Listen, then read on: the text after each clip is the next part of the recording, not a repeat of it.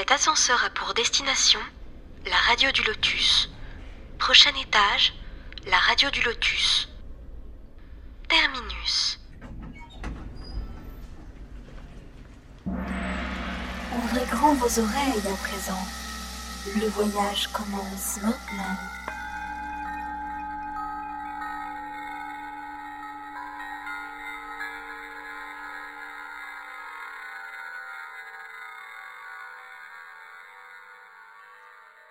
Bonsoir à tous, bienvenue sur la radio du Lotus, Caroline derrière le micro, en charmante compagnie puisque je suis avec Mickaël.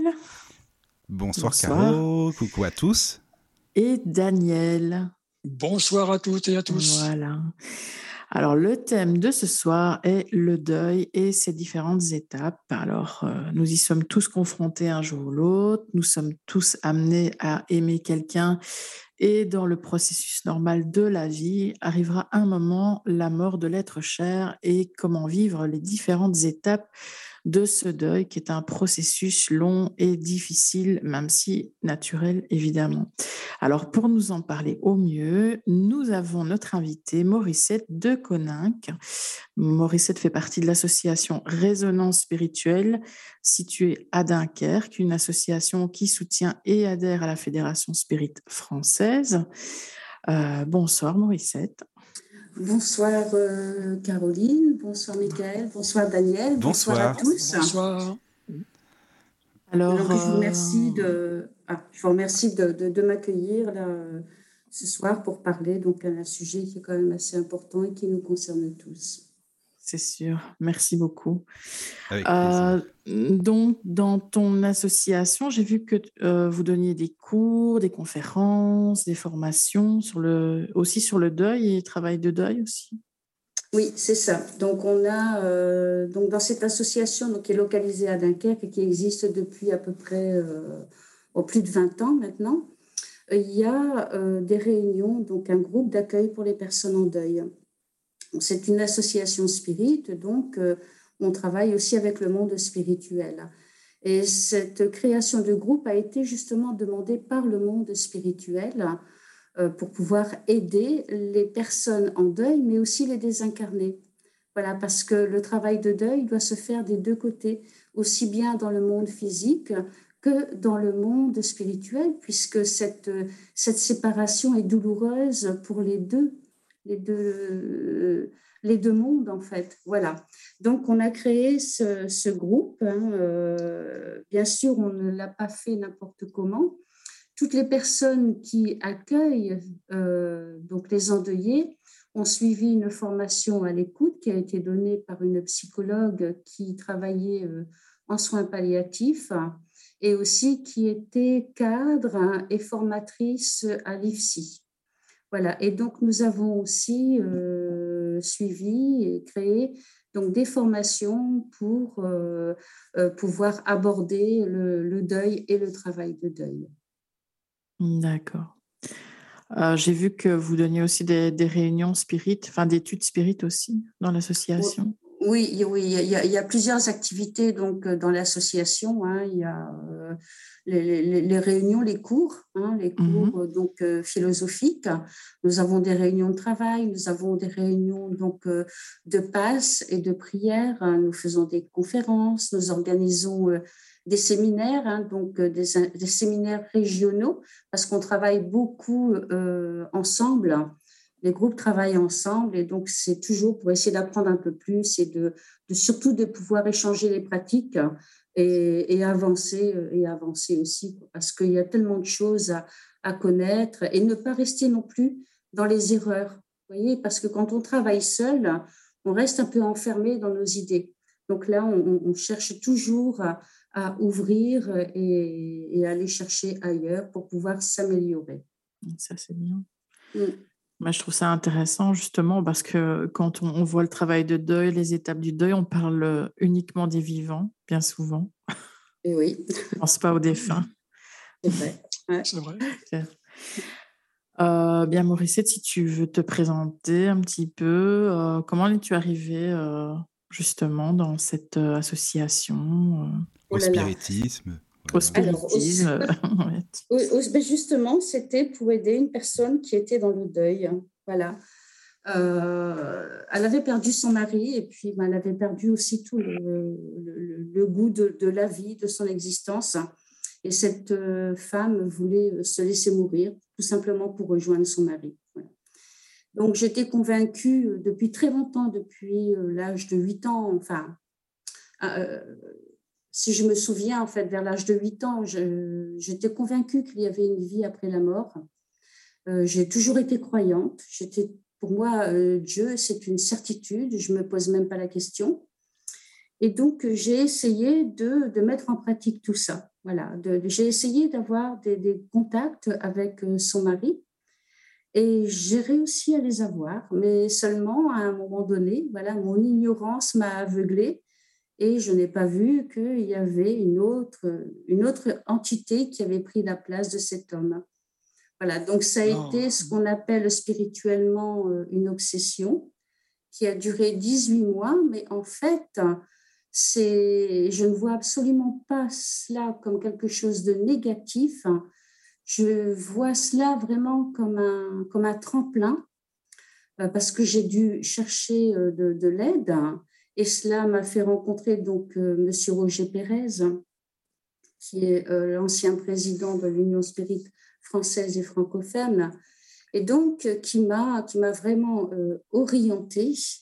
Et euh, je pense que c'était le coup de pouce pour m'amener sur le bon chemin et en même temps pouvoir aider un esprit qui, qui était en difficulté. Vous voyez, donc aujourd'hui, je ne peux que le remercier. Bien sûr. Oui. Il y a quand même un danger à vouloir aider les personnes. Oui, bah, oui, oui. Ouais, bah, L'ignorance, hein, mmh. bah je, je, je, pense qu'on euh, on peut avoir toutes les connaissances possibles, avoir lu une multitude de livres. Le monde de l'invisible restera toujours le monde de l'invisible. Et ce qu'on va voir dans les livres, ce sera toujours l'expérience de l'auteur. Mais Tout à fait. Ben oui, et, et, donc après, nous, on doit aussi apprendre à, à, comment dire, à sentir cette essence. Vous savez, euh, le monde invisible, bon, ben, il y a le bien, il y a le mal. Hein, c'est exactement comme ici de toute façon. Voilà, mmh. mais il n'y a pas de mal définitif. Hein. Le mal, c'est quelqu'un qui n'a pas compris. Voilà, comme ici, quelqu'un qui, qui, qui, va faire commettre une mauvaise action. Bon, ben, c'est pas, c'est parce qu'il ne sait peut-être pas hein, ce qu'il fait ou il n'a pas vraiment une bonne notion du bien et du mal. Il y a une formule, euh, tu sais, que j'aime bien. Euh, je crois que c'est crois Xavier qui disait que le, le mal, c'est de l'amour malade. Et je trouve que c'est joli, en fait, et puis c'est vrai. Voilà, c'est tout à fait vrai. Voilà, parce qu'on a tous cette, euh, comment dire, cette parcelle d'amour. Et, et je ne sais plus qui, je pense que c'est René Cuffer qui m'avait expliqué ça. Elle dit, mais vous savez, même le criminel a cet amour en lui. Euh, que ce soit pour son chien, que ce soit pour L'amour est là. Euh, maintenant, il faut le faire grandir correctement. Voilà. Donc, euh, on est aussi passé par ces étapes-là. Hein, grâce à la réincarnation, bon, ben, on peut évoluer, on peut changer, on peut, on peut rectifier, on attrape plus de discernement, on, devient de plus en plus intelligent. Hein, aussi, voilà, on attrape un peu plus de sagesse, lentement, mais on l'acquiert quand même. Et donc, euh, voilà, il y, a cet amour qui est là, voilà, en tout être. Oui, parce qu'on même un, criminel, comme tu dis, euh, il a peut-être de l'amour pour ses enfants, quoi, pour sa femme, pour ses enfants, c'est sûr. Voilà, euh, voilà c'est ça. Et puis, et donc le spiritisme, quand tu as connu, ça t'a parlé tout de suite, quoi. En fait, euh, tu t'es dit oui, voilà, ça c'est euh, une philosophie qui me, qui m'intéresse. Euh, voilà, c'est venu comment petit à petit. En. C'était, ça a démarré en fait avec les, communications que j'ai pu avoir. Hein. Donc, ce qui fait que par les rêves, j'avais des informations sur des livres, entre autres le livre des médiums à lire voilà, ça, me, ça, ça, venait à travers des rêves, euh, le livre des médiums, le livre des esprits aussi, hein, qu'on présentait. Donc, j'ai pris ces livres, je les ai lus avant de, comment dire, avant de pratiquer quoi que ce soit. Mais voilà, entre la lecture et l'étude, il y a une grande différence aussi. Oui, oui, c'est sûr. Ah, voilà. Euh, donc, et après, tout ça, tout s'est enclenché, tout, tout, a, tout s'est construit. Voilà, tout s'est construit euh, d'une façon positive, avec difficulté, parce que une obsession spirituelle, c'est quand même quelque chose qui est difficile.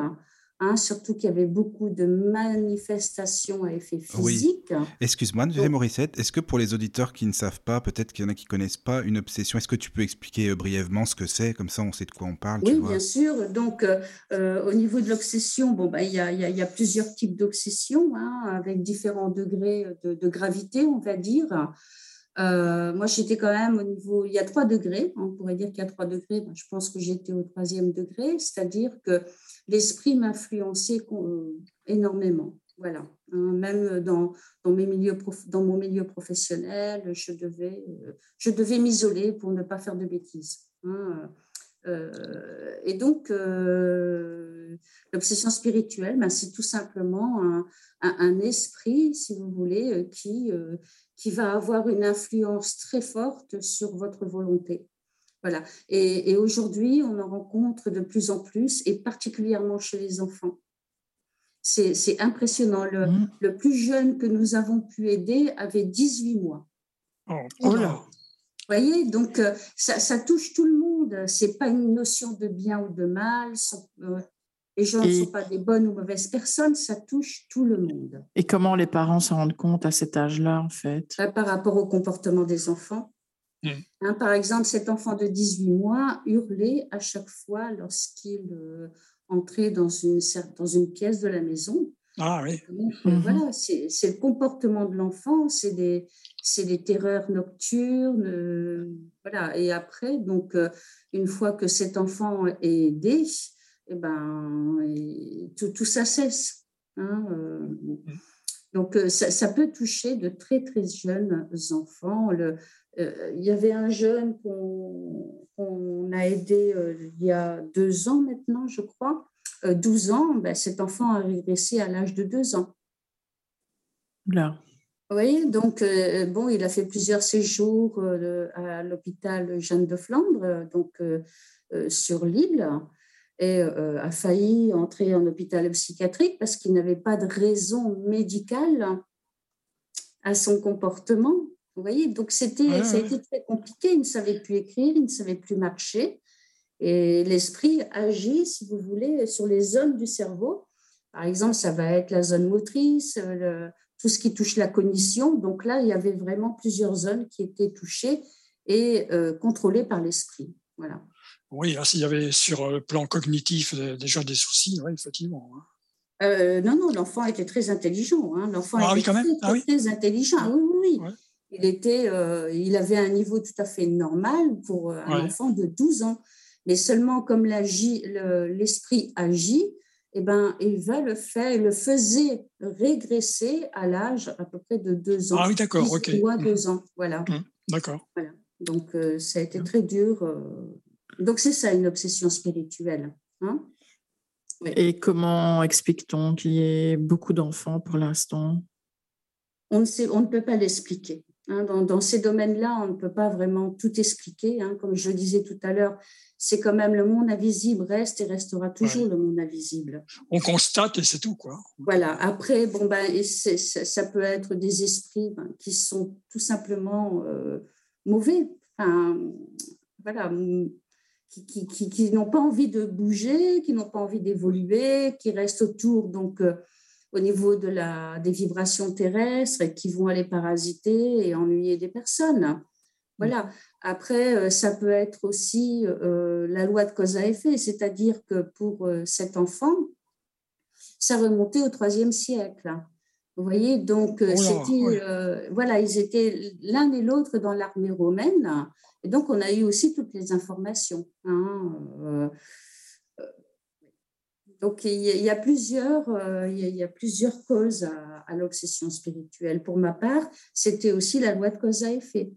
Vous voyez, c'est-à-dire mmh. que j'avais été très, euh, comment dire, euh, très, très violente bah, à une époque. Hein. les époques passées étaient quand même, les hommes étaient très violents entre eux. Donc, parfois, ceux, qu'on va condamner ou qu'on va assassiner ou tuer pour se défendre ben, ne vont pas toujours pardonner aussi facilement et ça peut prendre des siècles. Mhm.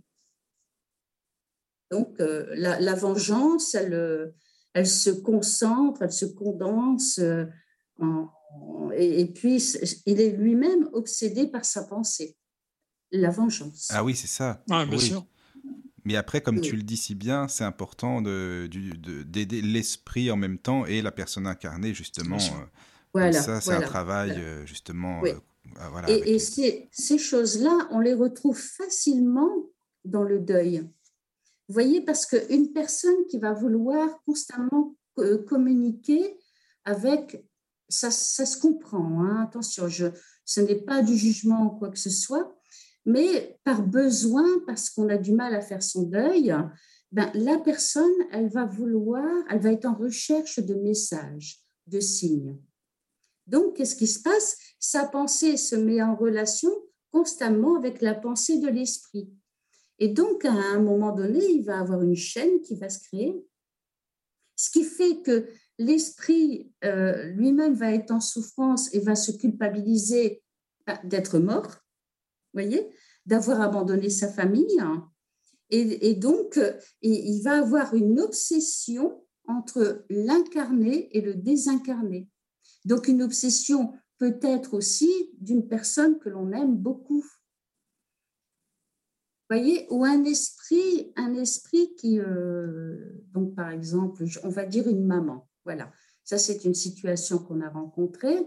Une maman ben, peut très bien venir obséder sa famille, mais elle ne sait pas qu'elle provoque des choses négatives et que ces vibrations amènent encore de la douleur, des pensées de tristesse, etc. Donc, mais elle par amour, elle n'a pas envie de quitter les siens. Vous voyez? Et, et mhm. c'est juste, faut juste lui expliquer qu'elle euh, elle ne va pas les abandonner. Là, là je parle d'une maman qui a laissé deux enfants. Hein. Elle ne va pas les abandonner, ces enfants. Il faut simplement la rassurer et lui expliquer. Et c'est la même forme d'obsession C'est quand même pas la même forme d'obsession qu'un ah, esprit. Euh, ben, en fait, euh, si vous voulez, après, dans, dans la forme d'obsession, c'est ce que je disais, il y en a, il y a des obsessions où l'esprit veut vraiment nuire. Hein, mmh comme pour le, le, jeune garçon, c'était vraiment l'amener euh, à la folie, euh, euh, à l'internement, voire à la mort. Hein, voilà. Effectivement. Hein.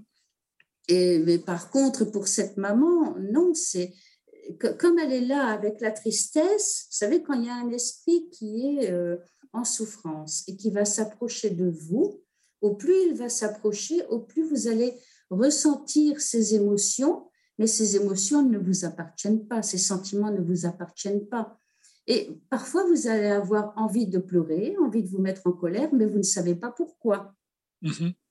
C'est des choses qui arrivent comme ça, mais c'est tout simplement parce qu'il y a un esprit qui s'approche de vous et qui, qui, qui donc, euh, le, le, corps spirituel, les corps spirituels se, se touchent, quoi. Donc, euh, voilà, vous ressentez des choses. Oh oui, je comprends. Merci beaucoup. Hein, comme ça, je pense que pour les auditeurs, euh, c'est plus facile. Mm. Par contre, si euh, tu es d'accord, Mauricette, s'il y a des questions de la part d'auditeurs, s'ils peuvent t'envoyer, euh, si on peut envoyer des mails, si ça te va, hein, si ah les, gens ont envie de réagir, voilà. Il n'y a, aucun problème. Bon, bah, super. N'hésitez pas, hein, alors, mm. pour le mail de la radio. contact la radio du lotus.fr ou sur l'application de la radio, tout simplement. Contact. Si vous avez des, questions à poser ou même réagir par rapport à ce que Mauricette nous explique, n'hésitez pas. Voilà. Bah, alors, on va revenir peut-être à, l'association Mauricette. Euh, alors, comment ça s'est passé un petit peu au départ, justement euh, Comment s'est créée l'association euh, Donc, après avoir rencontré M. Pérez, il m'a envoyé vers le groupe de Douai, hein, qui était dirigé par Mme Renée Cuffer et donc, euh, j'allais plusieurs fois par semaine sur Douai pour suivre les cours. Hein, euh, c'était, c'est en fait, euh, le, comment dire, la guérison passe par là. Hein, et après, ben, je, suis, étant de Dunkerque, j'ai, souhaité créer l'association ici sur Dunkerque. Quoi, voilà. Mhm. On a commencé à se réunir chez moi donc entre amis. On était trois ou quatre. Et après, quand le temps fut venu, ben, on, on a créé cette association donc, de loi 1901 oui, c'est bien, c'est bien, c'est bien. Et tout a évolué, voilà. Oh, c'est sûr. Et on est toujours là et heureux d'être là et, d'y travailler. Quoi. Voilà. ça fait combien d'années alors à peu près maintenant Oh là là, oh, ça fait plus de... En tout, dans la philosophie spirit, ça fait euh, une trentaine d'années. Oh là, d'accord, oui. il, y a, un bon chemin qui était déjà tracé. Il y a, voilà, il y a, il y a un chemin qui est, qui est fait et puis euh, il y en a encore beaucoup à faire parce que c'est pas c'est pas facile quoi hein, euh, parce que le spiritisme c'est avant tout un travail sur soi.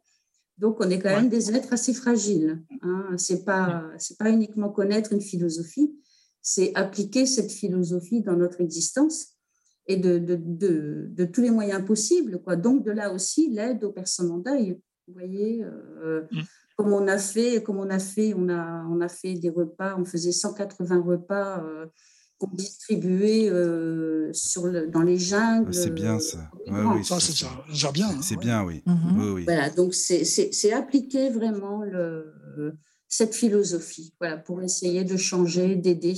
Hein. Et pour moi, ça a été aussi donc neuf années de soins palliatifs en tant que bénévole. Hein. Par contre, euh, comme je te disais hors antenne, ça doit pas être simple au début parce que bon, euh, j'imagine que les personnes endeuillées, euh, on va pas venir comme ça et leur parler. tu as des gens qui ont peut-être pas forcément de tact ou quoi. Enfin, il y a certainement une formation ou quoi pour savoir comment s'y prendre en fait. Je sais pas comment ça se passe quand c'est comme ça.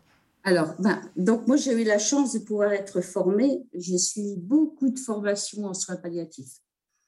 Voilà. Donc, mmh. euh, j'ai fait partie de ces associations, donc de deux associations, et euh, qui, distribuent des formations, mais vraiment euh, très correctes, quoi, qui sont données par des professionnels, par des médecins, par des, des, infirmiers, enfin, qui sont spécialisés dans la prise en charge des personnes en fin de vie. Donc, tout ça, moi, j'ai pu le ramener à l'association. Ah et j'ai pu en faire bénéficier les autres. Et puis, euh, j'ai demandé à certaines personnes de l'association si elles voulaient bien suivre, donc s'engager aussi dans les soins palliatifs pour pouvoir euh, suivre les formations qui étaient obligatoires. Vous voyez? Ah oui, oui, oui, mais c'est bien comme ça. C'est mieux, justement, oui, forcément. On n'est on, on vraiment pas parti euh, de rien parce qu'on ne peut pas, toucher au deuil ni à une personne qui est dans la souffrance sans avoir de bonnes bases. Parce qu'il y a beaucoup, c'est ce que tu disais tout à l'heure, Michael, il y a des maladresses, il faut ça, il y a des choses à dire et des choses à ne pas dire. Tout à fait. Voilà. Donc, euh, euh, c'est, euh, comment dire, les, on, on, va toujours commettre des erreurs, des, comment s'excuser parce que ben, on voit qu'on a été maladroit ou autre. Oui. il faut éviter au maximum. C'est ça, éviter au maximum. Je pense qu'il faut aussi avoir de, psychologie à se dire euh, bon bah comment est la personne en face de nous, essayer de comprendre son sa manière de penser quoi. Ah, c'est un gros travail d'écoute. un hein, gros travail d'écoute. Hein. Voilà. Et, l'écoute, c'est vraiment la chose essentielle. Oui. C'est ce que je dis toujours. Hein, voilà, c'est ça mais vraiment la, bonne écoute, c'est-à-dire que euh, si vous, si la personne en face de vous est là pour, euh, en fait, vous, en quelque sorte, vous êtes un tambour, hein, hein, et sur ce tambour va venir résonner la voix, la parole de l'autre, comprenez? Et ça va provoquer une vibration en vous. Si vous avez vécu, ça va réveiller un certain vécu aussi. Par exemple, si c'est une femme qui a perdu un enfant en face de vous et que vous-même, vous avez perdu un enfant. Hein, si c'est euh, en, donc en fonction des circonstances du départ aussi, un accident, un suicide, la maladie, etc.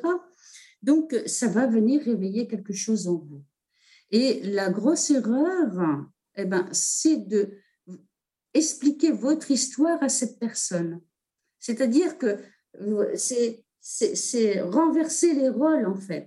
Ouais, Et c'est ça. ça, c'est- Ouais, c'est et ça. ça, c'est vraiment une erreur qu'on apprend dès le départ. Ah oui, ça Parce c'est que- c'est important. Eh Parce ben que oui. justement, on aurait tendance, tu vois, moi je me serais dit, bah justement, peut-être que la personne, elle se dira, bon bah, il me comprend comme ça, justement, ayant vécu la même chose, euh, je peux plus euh, lui parler, être en confiance, tu vois, on pourrait se dire ça aussi, mais c'est bien euh, que tu le dises. D'accord. Et on ne doit même pas évoquer le fait qu'on a vécu la même chose, si? On, on peut l'évoquer, on pourrait l'évoquer. Mhm. Voilà. Mais- Sommairement, quoi. Oui, c'est ça. Voilà, voilà. Faut absolument pas parler de notre histoire parce que on est là, notre notre temps, euh, comment dire, est, euh, est là, est- il est uniquement pour elle. Donc il faut avoir une disponibilité mentale et pas penser à nos problèmes, à notre histoire, à notre vécu. Voilà. Sinon, vous n'allez pas avoir une écoute active. Ça va être un échange mais ce sera pas un parce que dans l'écoute active il va y avoir la reformulation c'est-à-dire que chaque mot est- a son importance vous voyez?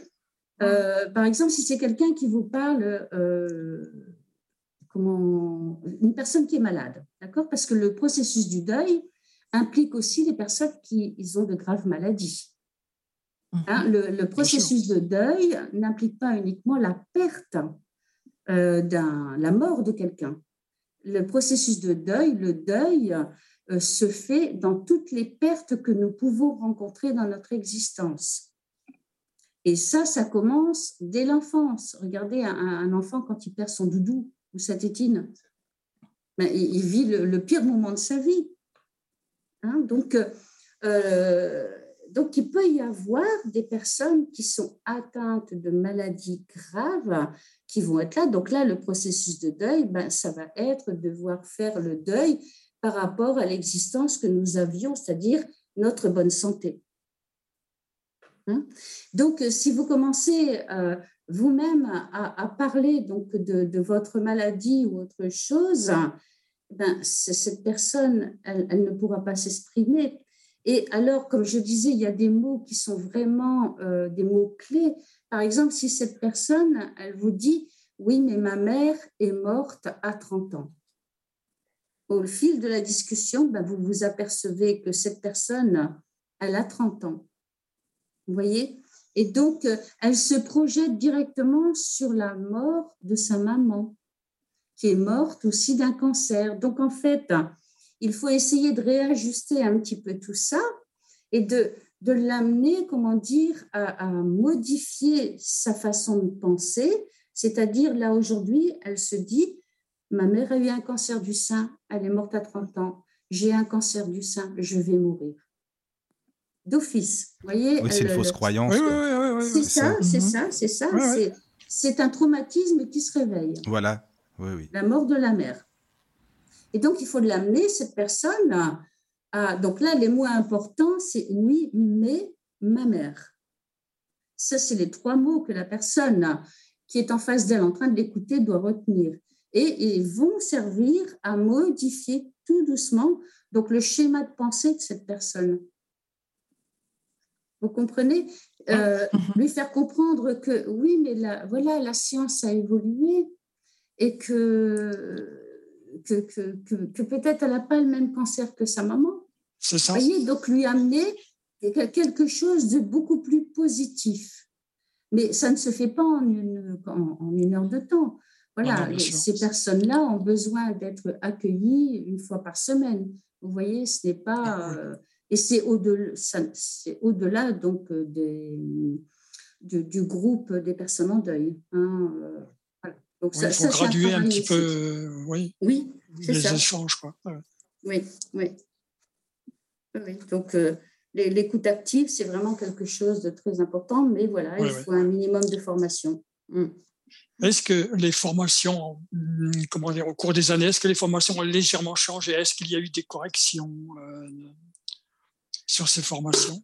Alors là, je ne serais pas capable de répondre parce que bon, bah, je suis un petit peu restée, euh, comme on dit, la Bien sûr, par rapport à votre formation euh, à vous. Quoi. Ouais, ouais. Voilà, voilà. Puis après, sûr, je fonctionne ouais, beaucoup aussi euh, à l'intuition.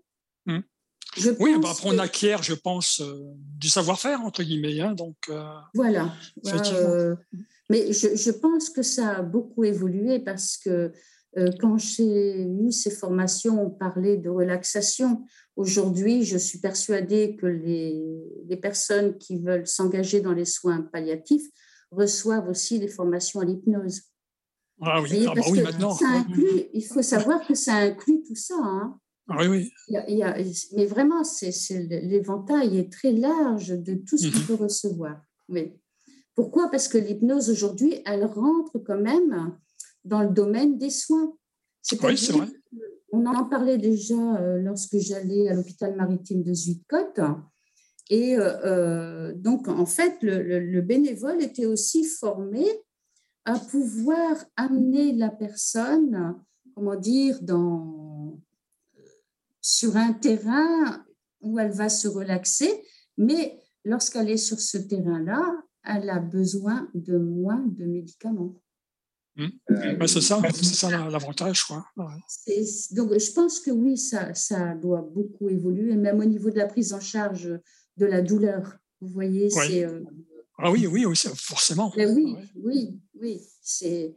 C'est pour ça qu'il faut quand même toujours rester, je pense, à, avoir ce, ce, côté positif, hein, euh, réaliste quand même. Hein, euh, voilà, ah la maladie grave, c'est la maladie grave. Hein. mais il faut quand même toujours amener ce, côté euh, positif ou, euh, comment dire, réveiller un petit peu l'espoir. Voilà, parce que faut savoir que dans la maladie, là on parle de maladie, mais dans la maladie, c'est quand même le malade qui va, comment dire, euh, qui est son propre médecin quelque part. Donc ça oui, oui. Oui, c'est comme ça je vois aussi. D'accueillir ou de rejeter ou la maladie ou de la mettre en colère. J'ai eu un cancer du poumon, hein, donc je, je sais de quoi je parle. Et euh, voilà, donc c'est il y, y, a toujours plein d'espoir. Il, faut toujours garder cet espoir.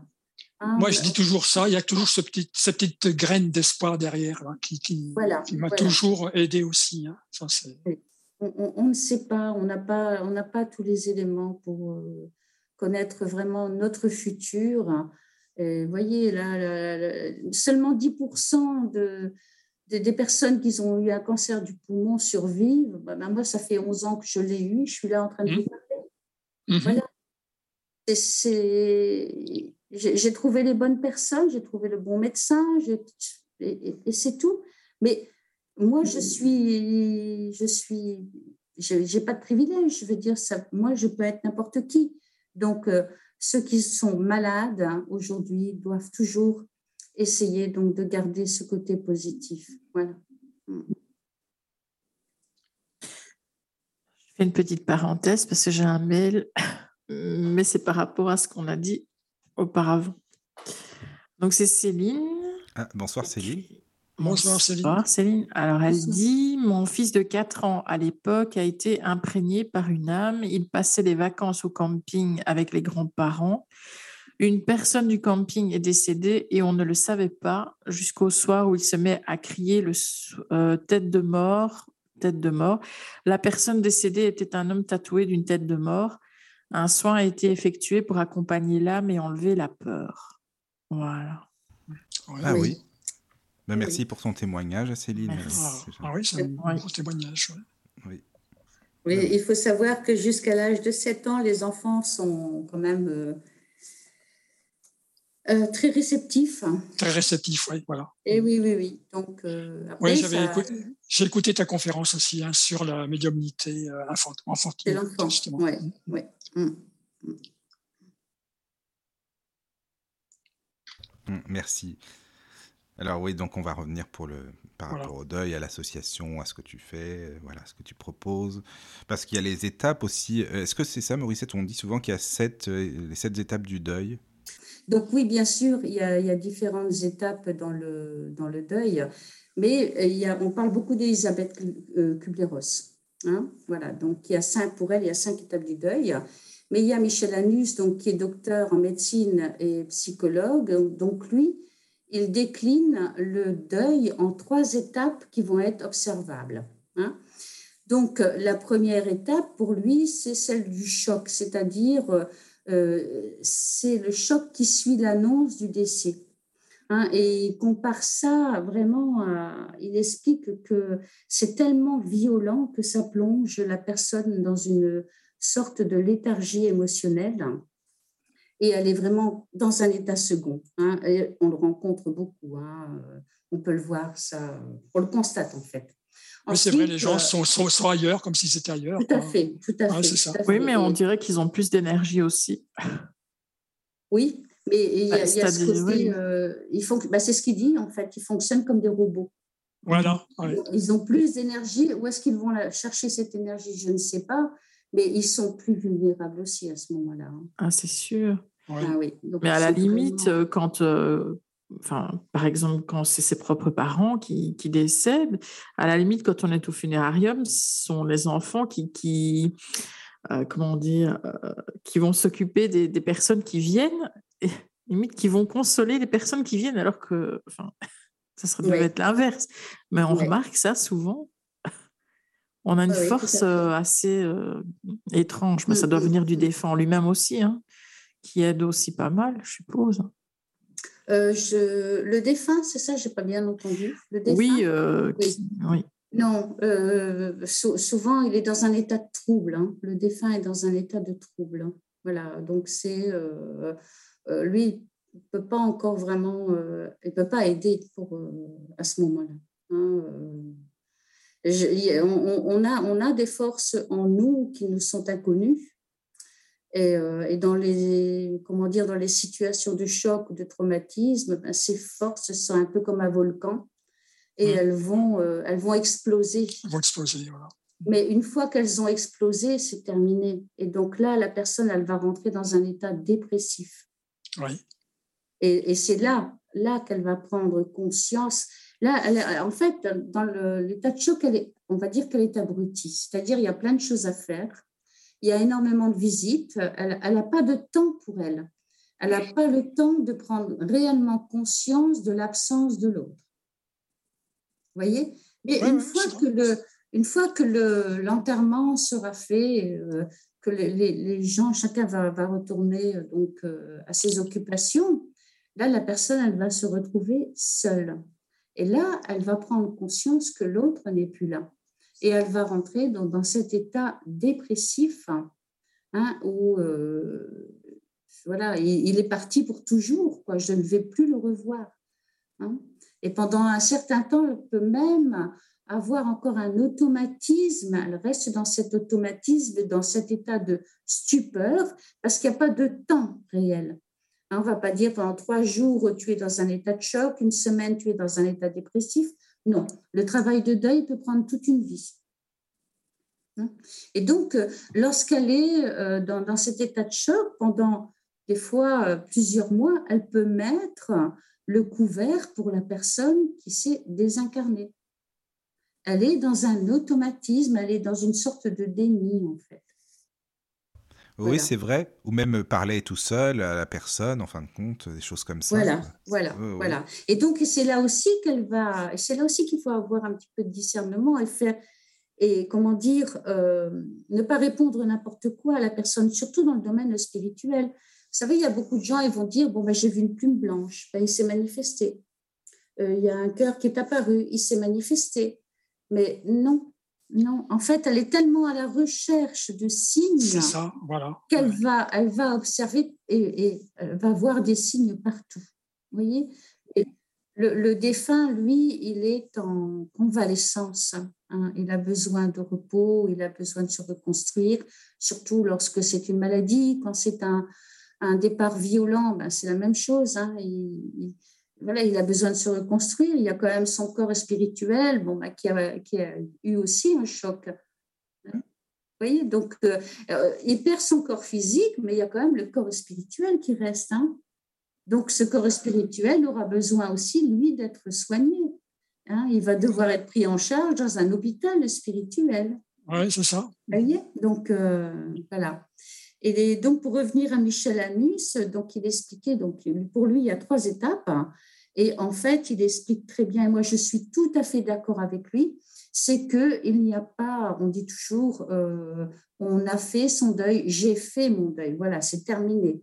Et c'est faux. Hein. Pour moi, il n'y a pas de fin de deuil.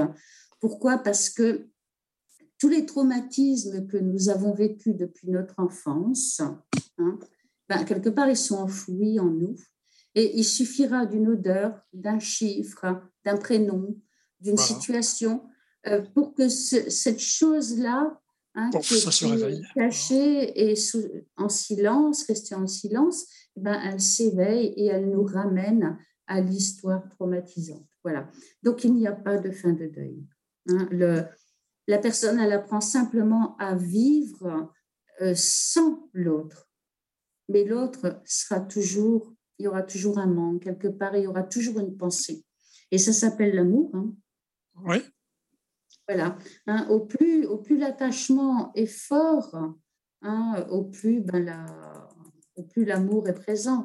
Donc, euh, c'est tout ça, quoi. Hein. Mais de toute façon, l'amour, il est là et il sera toujours là. Donc, euh, je veux dire que ce soit les désincarnés ou incarnés, il y a toujours une connexion quand même. c'est ça qui est, qui est beau, en fait. enfin, voilà. Voilà, tout à fait, oui. C'est ce qui est beau. Il y a toujours une communion, en fait. C'est ça qui est bien. C'est ça. Il y a... Dès, l'instant que l'amour est, sincère. Voilà, c'est ça, ah, exactement. voilà. Oui, oui, oui, c'est ça. Ah, il, y a, différents, il y a différents amours quand même. C'est hein. sûr. Bien sûr, oui, oui, bien sûr. Mm. Et donc, euh, euh, là, c'est Michel Anus. Et par contre, Elisabeth Kubler-Ross, elle, elle va donc euh, décrire les, les, cinq, les cinq étapes du deuil. Hein, donc, elle parle aussi donc, du, du choc, bien sûr. après, elle, elle, elle, parle donc du, du déni. Mm. Alors, attendez, donc les cinq étapes du deuil, oui. Le choc, le déni, euh, la colère, l'agressivité, il va y avoir le marchandage, la dépression et la reconstruction. Donc le choc ou le déni, ça va être les mêmes explications que Michel Anus. La colère et l'agressivité, alors là, elle en veut au monde entier. La personne qui est endeuillée, elle va devoir trouver un responsable. Donc le responsable, ça va être celui, euh, ça va être le médecin. Hein. ça va être celui, enfin voilà, il faut qu'elle trouve un responsable de la mort voilà. Ensuite, elle va rentrer dans une sorte de marchandage. Et euh, par exemple, en cas de maladie, hein, si on prend la maladie, elle va s'adresser à un être supérieur et elle va, par exemple, lui dire euh, euh, Mon Dieu, je, vous promets que si vous me guérissez, j'irai tous les dimanches à la messe. Ça, c'est la période de marchandage. Euh, après, ben, la colère, elle peut aussi être dirigée vers Dieu, vers euh, un être supérieur, hein, quel qu'il soit. Hein, euh, la dépression, donc aussi, et la reconstruction. là aussi, ils ont supprimé. Donc là, par rapport à Daniel qui demandait est-ce qu'il y avait eu des changements dans les formations? Ben oui, formations. Là, on ne parle plus de, de, comme quoi le travail de deuil est fait. Là aussi, on parle de reconstruction. Mmh. Hein. Oui, c'est comme d'ailleurs, il me semble ces étapes-là, on les retrouve aussi quand les gens subissent des, des, des, des gros, enfin quand ils ont des gros gros problèmes euh, dans leur vie en général, accidents ou autre, on peut retrouver parfois euh, ce, ce, type de, de, raisonnement. Hein. Voilà. Mais oui, tout à fait, même dans la perte d'un travail. Mmh, tout à fait, ah, oui, c'est vrai. Hein, donc euh, tout ça, c'est ce que j'expliquais tout à l'heure, tout ça va enclencher un processus de deuil un petit mail. Ah, un mail. Bah, tu vois, Morissette, on est écouté, hein, il y a des auditeurs. c'est bien. Alors, euh, c'est Célia. Ah, bonsoir Célia, coucou. Bonsoir, Célia. Donc, elle dit bonsoir Morissette, Michael, Caro, Daniel. Alors, moi, j'aurais aimé avoir ton avis sur ce que j'ai pu vivre étant plus jeune. J'ai perdu ma grand-mère suite à une maladie le soir de son décès, son corps n'était plus dans la maison, mais j'entendais dans la nuit, vers 3 heures du matin, le bruit d'une veste, le zip de la tirette éclair et une porte se fermer. Que penser de cela? Est-ce que je peux considérer qu'elle me disait comme un au revoir en quittant la maison? J'espère ne pas être trop hors sujet. Merci de la réponse. Bonne soirée à tous. Ben merci Célia pour ton Merci. Merci. Oui, alors lorsque les, les, personnes, la, comment dire, la, grand-mère euh, vivait dans cette maison? Euh, Oui, oui, je crois, oui, oui. oui, oui. Hmm. Donc, euh, oui, c'est tout à fait possible. Voilà, donc parce que, pourquoi? Parce que les, lorsque les personnes elles se désincarnent, elles peuvent pendant un certain temps être là et, et presque continuer leurs occupations. Voilà, donc euh, ce sont des manifestations en fait à effet physique, mais euh, c'est ça, ça, arrive souvent. Ça arrive souvent. Voilà. Mmh. Il, y a, il, y a, quand même, faut savoir que lorsqu'il y a une personne qui se désincarne, il y a quand même une équipe spirituelle qui est à ses côtés. Ouais. il y a du monde hein, dans la pièce, il hein, faut le savoir. Il y a l'équipe spirituelle qui est à ses côtés, qui va l'aider à se désincarner pour le passage, etc. Puis aussi la famille, enfin, euh, euh, désincarnée, hein, euh, qui, qui, va venir aussi pour euh, l'aider et la rassurer. Ouais, donc, donc, ça fait vraiment du monde. Alors, oui. Ça fait vraiment du monde, voilà. Hein mm. Donc c'est possible, comme je te posais la question, on va savoir si la personne était dans la, dans la, dans la maison ou à l'extérieur de la maison, parce que dans ces cas-là, si elle était décédée à l'extérieur, elle aurait pu très bien venir par affection dire au revoir. Euh, voilà. D'après ce que je peux me souvenir, elle était décédée dans, dans la maison. Là elle, bah, elle dit J'ai perdu oui. ma grand-mère suite à une maladie. Le sort de son décès, son corps n'était plus dans la maison. Ah, ah le corps n'était plus ah. à ce moment-là. Ah, ah J'ai un autre mail. Hmm. ah. non, non, elle est. Ah non, pas... non, je n'ai pas de mail. Je croyais que j'avais un autre mail. Non, non, c'est tout à fait possible, oui. Ah ben voilà, ouais. Bah merci, c'est bien d'avoir des témoignages aussi. Ouais. C'est bien, c'est bien. Ça... Voilà. Bon, on te laisse continuer à Mauricette, comme ça c'est bien. Oui, donc euh, voilà, donc il faut savoir que toutes ces étapes de deuil, hein, ce dont on vient parler, parler là, euh, euh, que ce soit euh, celle d'Elisabeth Kubler-Ross ou celle de Michel Anus, bon, ben, c'est un processus qui est tout à fait normal. Vous voyez? Et donc, c'est intéressant à savoir parce que parfois, une personne qui va perdre, qui, vient de perdre quelqu'un, elle peut être agressive. Il faut savoir que ce n'est pas envers vous qu'elle est agressive. Elle est, envers, agressive et en colère par rapport à ce qu'elle vient de subir. Donc, sa, sa colère, elle l'oriente vers vous, mais elle ne vous concerne pas. Vous voyez, vous êtes le, le fameux tambour sur lequel elle va venir frapper. Cette résonance, quoi. Donc, euh... C'est ça, voilà. Hein, donc, c'est important à savoir. Hein, hein, comme les étapes, donc, le, comme le, comment dire, la dépression, c'est une étape normale. Après, ces étapes-là, comme je l'ai dit, elles sont nécessaires à la reconstruction. Mais il faut faire attention aussi que la personne, elle ne transforme pas ces étapes normales en un deuil pathologique, c'est-à-dire que là, elle va vraiment rester dans un état dépressif euh, qui, qui, va s'approfondir de plus en plus. Quoi. Donc, ça, elle, comment dire, son, son état de santé, là, euh, est en danger. On n'est plus dans un processus normal. Hein voilà. Et que, ah, pardon. Oui, j'avais une question. Dire, oui, et je voulais dire aussi, parce qu'il faut savoir quand même que lorsqu'une maman perd son enfant, je, voilà, je pense que c'est la, la, le, le, pire des deuils, hein, euh, c'est de perdre ouais. un enfant. Et, mais cette maman, elle va, elle va se culpabiliser encore d'être vivante. Hein. Oui, hein, les parents se culpabiliser. Hein, euh, S'il meurt dans un, dans un accident, ben, elle va se culpabiliser de ne pas avoir été là. Pourquoi il est mort seul voilà. ah oui. Oui, Elle va toujours se poser la question, mais est-ce qu'il a bien à manger? Est-ce qu'il n'a pas froid?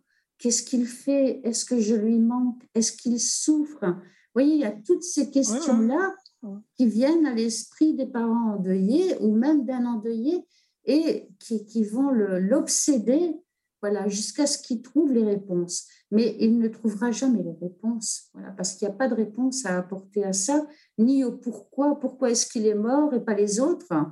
Pourquoi est-ce que lui, pas moi? Euh... mais, mais ça, c'est des questions qu'on entend régulièrement, vous savez. C'est vrai, ça. Voilà, donc tout ça, toutes ces questions, elles amènent de notre part un travail, un accompagnement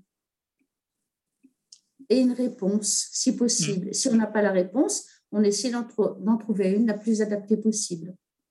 Il y a des situations aussi euh, qui sont vraiment pas du tout, du tout évidentes. Moi, j'avais connu deux enfants, enfin une petite fille de 6 ans et une de 10 ans. Et c'est euh, deux petites filles avec leurs parents devant qui ont eu un accident. Et les petites filles, elles ont perdu leurs parents les deux en même temps, quoi. Et ça, j'imagine, pour les enfants, ça doit être traumatisant pour, euh, pour la vie. Enfin, d'avoir perdu ses deux parents comme ça d'un coup en, quelques secondes, au final, ça m'a toujours, je sais pas, ça m'a toujours posé question, en fait, tu vois. Oui. Alors, il faut savoir que euh, pour les enfants, il y a quand même aussi des associations qui existent. Ah oui. Hein, voilà, on, a toujours euh, envie, donc, euh, on ressent le besoin de préserver les enfants oui. et de leur cacher un maximum. Voilà. On va pas leur dire ils sont morts. On va souvent ils ne peuvent pas dire au revoir à leurs parents. Mais c'est ça. C'est-à-dire qu'ils ne pourront pas voir les corps et c'est une erreur. C'est vraiment une erreur. Je, je, ne sais plus quel médecin nous avait donné une formation. Euh, je pourrais envoyer des liens. Hein, oui, oui, euh, avec plaisir. On les mettra sur la page. Hein, il suffit que je retrouve mes, mes, documents. Mais il nous expliquait en fait que un pour, lorsqu'un enfant est confronté au deuil, il faut vraiment lui expliquer ce qu'il ce se passe avec des mots compréhensibles. Bien Pourquoi? Sûr parce que lui, comme il n'aura pas les réponses, il va s'imaginer les réponses. Il, va faire son propre univers et puis voilà, voilà. Et, mais il ne pourra pas travailler parce qu'il doit aussi faire son deuil. Vous voyez? Donc, euh, et après, faire très attention parce que ces enfants peuvent vouloir prendre aussi la place de celui qui est parti. C'est-à-dire qu'un petit garçon qui va perdre son papa, là tu parlais des deux, Michael, hein, mais un petit garçon qui va perdre son papa pourra prendre, vouloir prendre le rôle du père dans la maison. Mais ce n'est pas son rôle, c'est un enfant et ça reste un enfant. Donc il faut, il faut leur expliquer. Vraiment, s'ils veulent voir les corps, il faut leur permettre de voir les corps. Il faut les préparer, bien sûr, voilà, et enfin, voilà, les préparer au mieux hein, pour qu'il n'y ait pas un choc, mais il faut les écouter, ces enfants. Mais maintenant, on dirait que c'est tabou. Tu vois, Mauricette, on parlait, tu parlais des corps ou d'expliquer aux gens. Dès lors que tu parles de sujets comme ça, moi je le vois même dans ma famille, hein, quand tu évoques ne serait-ce que la mort ou quoi. Ah non, non, non, faut pas en parler, euh, faut pas penser ça. Enfin, tu vois, c'est vraiment, il y a un truc là-dessus, je sais pas, en fait. Euh, avant, on en ben, parlait facilement, mais là, maintenant, non, mmh. c'est pas possible. Oui. C'est vrai.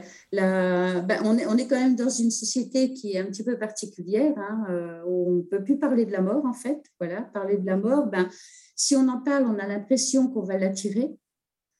Euh, oui, c'est vrai. Euh, qu'elle va, va, venir chez nous et qu'elle va, elle va nous emporter. Quoi. Donc, voilà, donc la, mort, c'est vraiment un sujet tabou. Hein, et les personnes sont, qui sont dans le deuil ou qui vont mourir ben, se retrouvent vraiment dans une grande solitude. Mmh. Hein, euh, et, il, suffit, euh, il suffit de regarder en fait euh, comment sont préparés les morts. Donc avant, je ne sais pas, le, mort c'était une histoire de famille, c'était l'histoire du village, tout le monde était prêt, il y avait un, chacun portait un brassard pour vraiment montrer, un brassard noir, hein, pour vraiment montrer. Pour marquer, Mmh. Voilà, ces personnes étaient dans le deuil, mais aujourd'hui, non, la, mort, elle fait vraiment peur et, et, et, on maquille les morts. Moi, ça me choque, c'est inimaginable, mais ça me choque. Les morts sont maquillés, on a l'impression que ce sont des, des mannequins, en fait. Voilà, oui, c'est vrai. Mmh. Et, mais, mais non, la, mort, elle ne doit pas être maquillée, mais ça, voilà, ça c'est notre réaction par rapport à la mort. Et je trouve que c'est vraiment euh, une perte hein, euh, par rapport à, à, ce que, à la façon donc de vivre cette mort. Voilà. Parce qu'on est tous confrontés. Hein. Ouais. oui. En plus, c'est euh, hyper expéditif aussi. Hein. Depuis le Covid, c'est encore pire. Oui, on va là, oui. oui, Il y aurait beaucoup à dire. Hein, oui. Eh oui. Regardez, il y, a, combien de gens on parlait, on faisait la veillée avant des morts? Mmh. Hein, le, mort, les morts étaient euh, donc. veillé trois jours. Oui. Oui, mais, aujourd'hui, tout ça, c'est au funérarium. C'est ça. Oui. On, s'est séparés, on s'est séparés de tout ça. On a confié ça à des professionnels, mais ce n'est pas bon pour le travail de deuil. C'est ça, voilà, c'est pas pour ça, pour le deuil, non, c'est pas, c'est pas ce qu'il faut. Quoi. Non, non, non, non, non, Il faut vraiment, euh, faut vraiment s'investir dans ce travail. Et le premier investissement, parce que tout ça, la toilette, la toilette, elle n'est plus faite non plus par les proches. Hein bah, mais, oui, c'est vrai. Mais, tout ça amené, euh, c'est pour ça peut-être qu'aujourd'hui le, le, travail de deuil est de plus en plus difficile, parce qu'on a confié tout ça à d'autres personnes. Mais lorsqu'on devait faire la toilette de, de la personne euh, des, morte, décédée, lorsqu'on devait choisir ses habits. Vous voyez, c'était tout un, un, rituel, en fait, hein, ça. Mmh. qui amenait tout doucement la famille à prendre conscience que l'autre était décédé. Donc, euh, c'était déjà, là, le travail de deuil était déjà enclenché. Mmh. Voilà, que maintenant, non. Maintenant, c'est vraiment le choc, le, donc l'annonce et la dépression. Voilà, il n'y a, a, plus cette préparation avec, euh, avec ces rites, ces rituels, et, qui étaient très, très, très, très, très euh, intéressants. Et en fait, les, les, rituels et les rites, on, en a connu toute notre existence aussi. Hein, euh, mmh. Le passage à l'armée, la communion, enfin le baptême, etc. C'est vraiment pour amener quelqu'un à, à, rentrer dans un groupe ou à sortir d'un groupe. Hein, on passe la communion. Voilà, la communion solennelle, c'est le passage de donc euh, la fin de l'adolescence pour entrer dans la vie d'adulte. Voilà, mais tout ça, non, euh, c'est pas plus avec la mort. C'est devenu un business. Voilà. Oui, oui, oui, oui. Mm. Après, on, est obligé quand même de passer par, euh, comment dire, par, les, par les pompes funèbres. Hein. Ah, par un service spécialisé, bien sûr. Voilà, par un service spécialisé. Mais voilà, il ne faut, euh, il faut pas oublier notre, notre responsabilité aussi vis-à-vis du défunt. Quoi. Voilà. Bien sûr. Hein.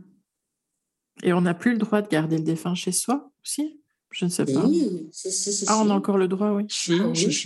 oui. On a, ce sont les, les cendres qu'on ne peut plus garder chez soi. Ah, ah, oui, tiens. Parce que, oui, lorsqu'il y a une crémation, on ne peut plus. Hein, mais ah, euh, non? Ah bon?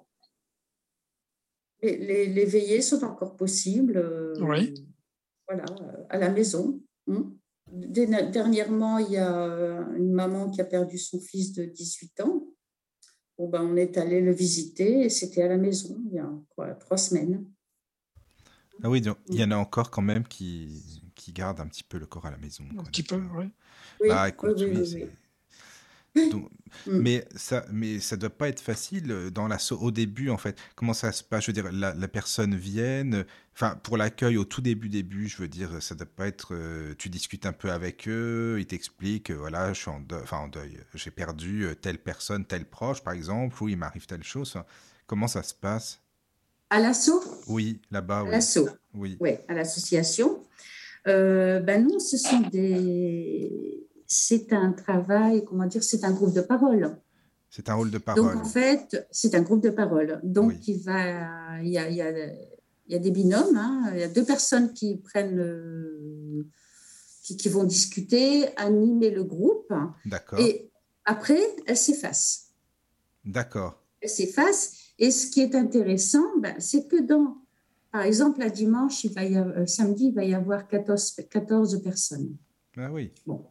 Eh ben, déjà, ces gens qui sont là autour de la table prennent conscience qu'il y a beaucoup d'autres personnes qui sont en train de vivre la même, la même chose. Mmh. Voilà.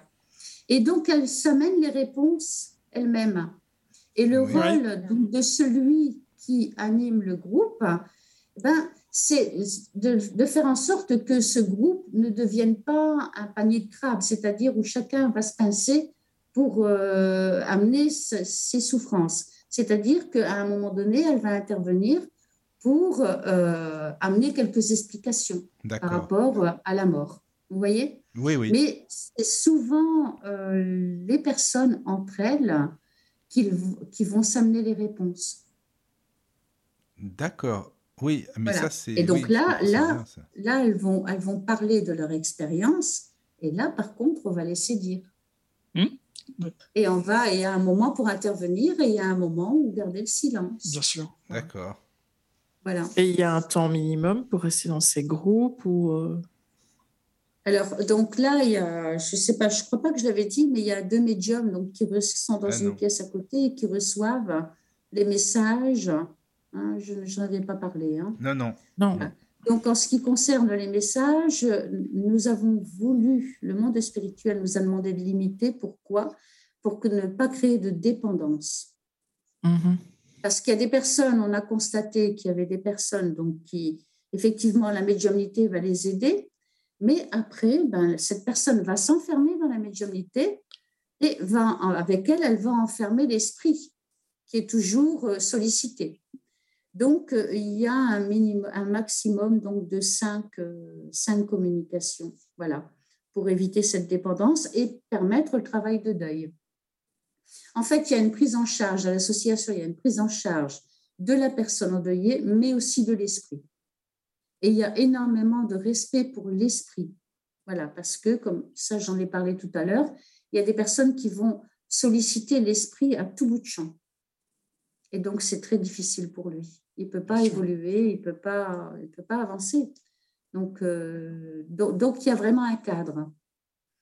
Ensuite, euh, ben, il faut vraiment que ça soit euh, un proche. Voilà. euh, et puis, euh, et c'est tout. Non, c'est. c'est- hmm, Ce sont vraiment les deux, Critères. euh, entre guillemets, les règles. Bon, après, je voulais aussi rajouter peut-être que ben, il y a différents deuils. hein, euh, voilà, il y a des deuils qui vont être euh, extrêmement difficiles. Par exemple, lorsque c'est une personne qui s'est suicidée, ah, le voilà, suicide, oui, donc euh, là, là, là, c'est vraiment euh, terrible parce que il y, a- il y a la culpabilité qui est là, l'incompréhension du suicide, et c'est vraiment des, des- comment dire, des, des deuils qui sont très, très, très difficiles. Après, le deuil accidentel, un accident, ben là, c'est pareil, hein, le traumatisme est vraiment profond.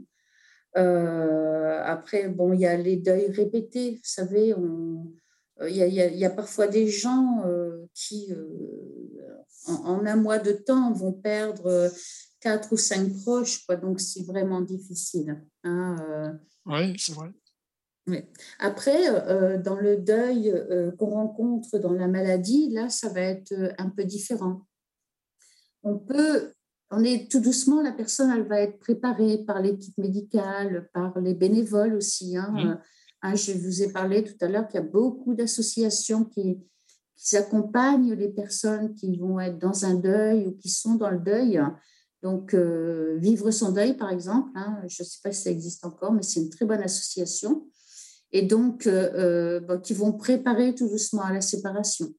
La séparation, elle va être douloureuse, ça c'est sûr, mais voilà, il y aura, on, on- on arrive dans quelque chose de normal, voilà. Après le, comment dire, le deuil de, de l'enfant, là c'est aussi euh, Ah oui. très très compliqué, hein, mais le plus compliqué, et ça c'est Marise Dumoulin qui le disait, c'était le deuil donc euh, faire son deuil de l'enfant futur, c'est-à-dire de l'enfant qui n'a pas pu naître.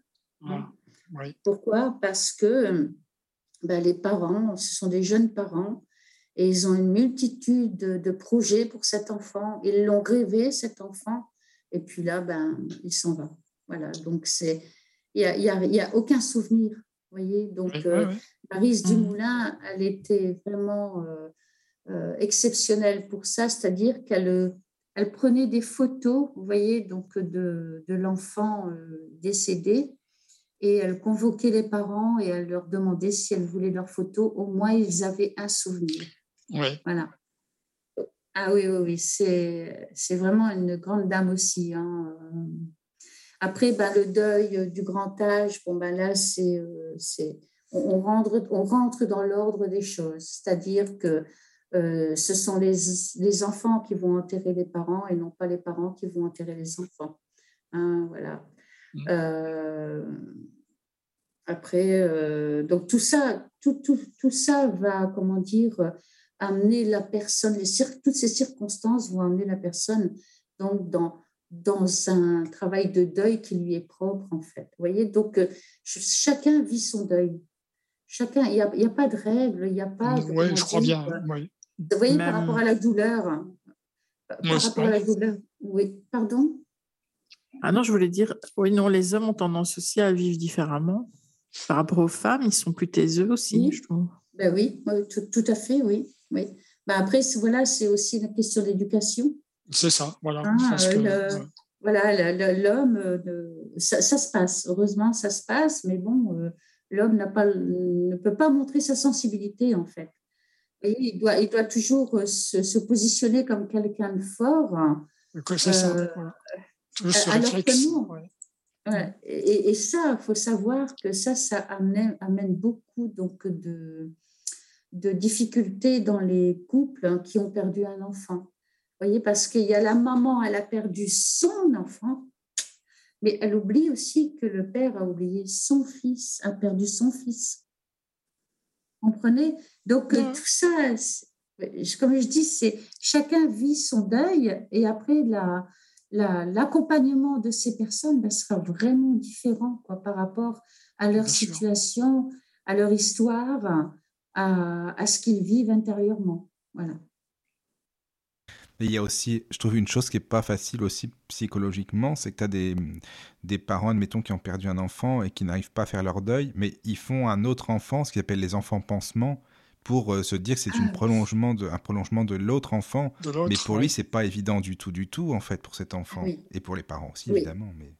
Bah, cet enfant perd son identité. Hein. Voilà, c'est ça. Oui, voilà, il est l'enfant de remplacement, donc euh, non, ça c'est vraiment. Euh, ça arrive malheureusement, c'est ça. Oui, oui, oui. Et, et, le pire, euh, Michael, c'est lorsque un médium va dire à ses parents, lorsque ses parents vont voir un médium. Oui.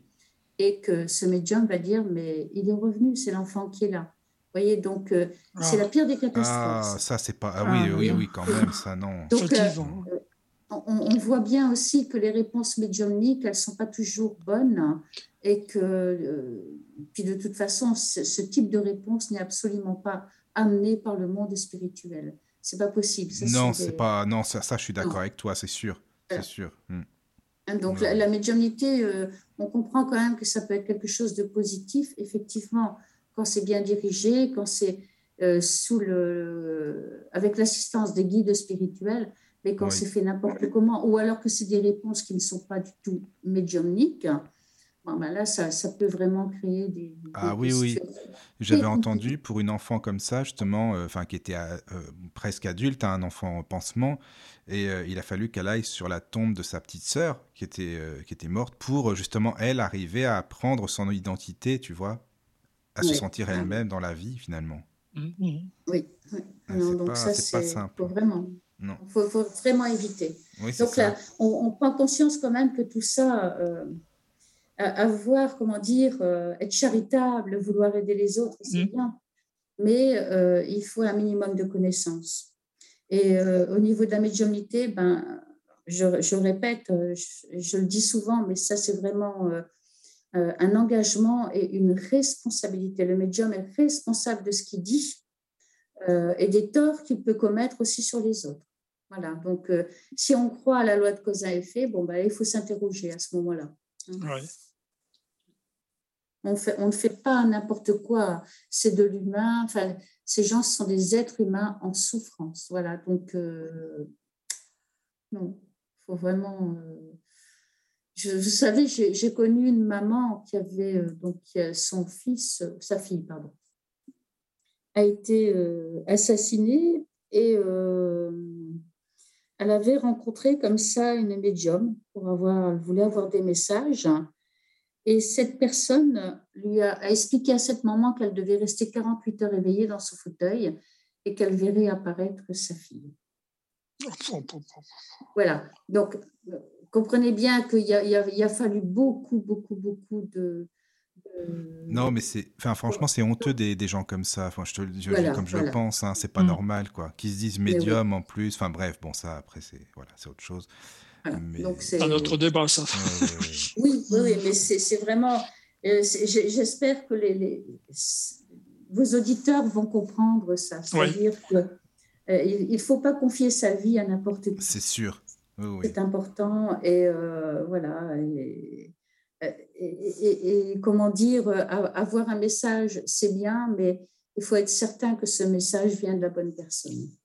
Oui, donc oui, pour vraiment aider ces personnes, il ben, faut déjà savoir ce que la personne a vraiment besoin, qu'est-ce qu'on peut lui apporter. Hein? donc, ben, elle a besoin d'être entourée. Elle a besoin aussi de parler de celui euh, qui n'est plus là. Et c'est des choses que euh, qu'elle ne pourra pas faire dans son, auprès de sa famille. Et tout à l'heure, tu parlais donc de la pudeur des hommes par rapport à leurs émotions.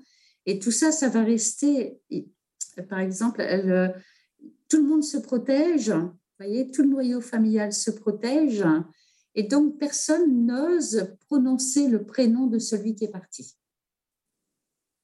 Hmm. Et donc dans le groupe, à l'association, on va venir pousser cette personne à parler justement de celui qui est parti.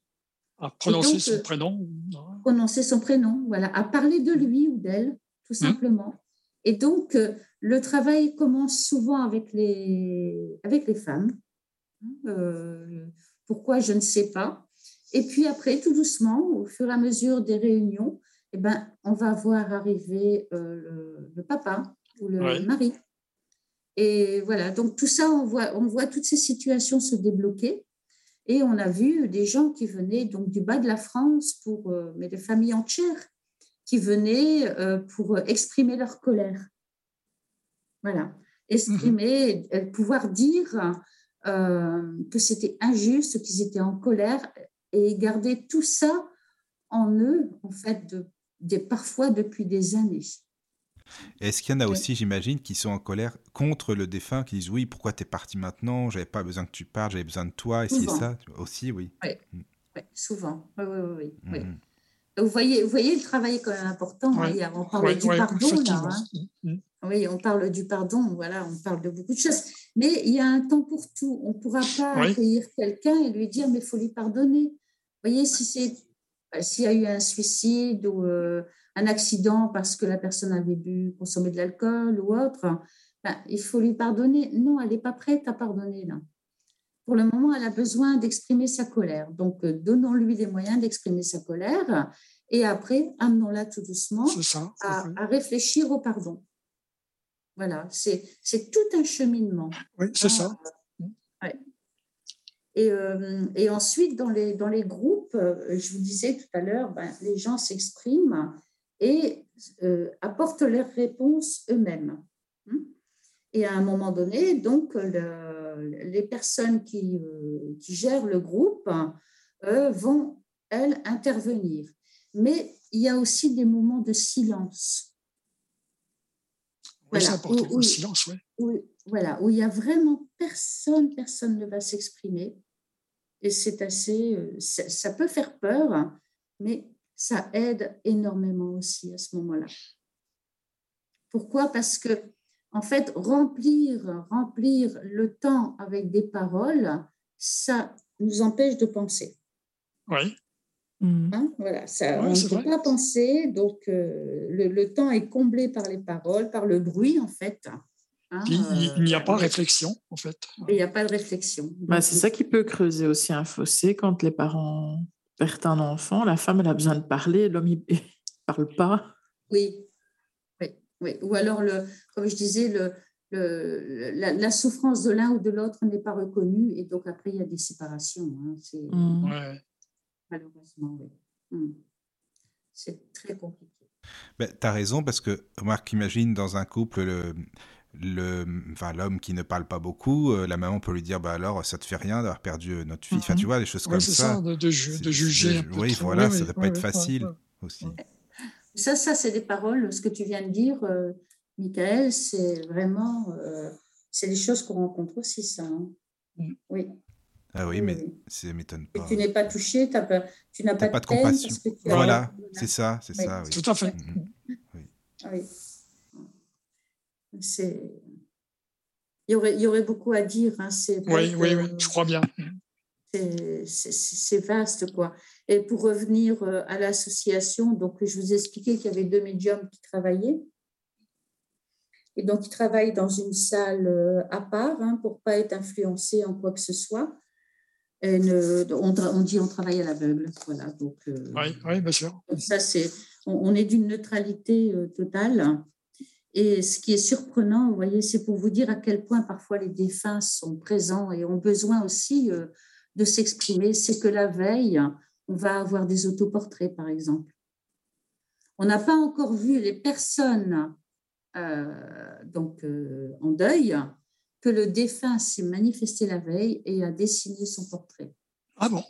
Ah oui. ça va jusque-là. Hein, ah, ça va jusque-là, oui. oui. Ah. C'est, c'est, parfois, c'est extraordinaire. Quoi. On est, euh, à chaque fois. Mais donc matérialiser comment sur la, sur, sur, une, sur la table où sera la, la, réunion bah, C'est-à-dire que le, médium va, va avoir cette impulsion, ce, besoin de dessiner. Oui. donc à la craie, tout simplement, hein, sur une feuille. Mmh. Ah, sur une craie, oui, d'accord. Voilà, voilà, et donc il va, euh, il va, il va comment dire, reproduire, euh, faire son autoportrait. Hein. Et souvent, ça, c'est vraiment des gros coups de pouce euh, du monde spirituel lorsque les personnes elles viennent mais qu'elles ont un doute ou par curiosité, donc vraiment qu'elles sont dans un désespoir euh, profond. Et c'est vraiment un petit peu le coup de fouet, quoi. Donc ça, ça pour ça, c'est assez surprenant, quoi. La façon dont eux travaillent aussi. Mm. Mm. Oui, sûrement. et, et, la façon dont ils vont utiliser les outils qu'ils ont, c'est-à-dire les outils euh, du monde physique, les médiums et tout ça, et qu'ils organisent, en fait, on prend conscience quand même qu'il y a des choses qui sont planifiées à l'avance.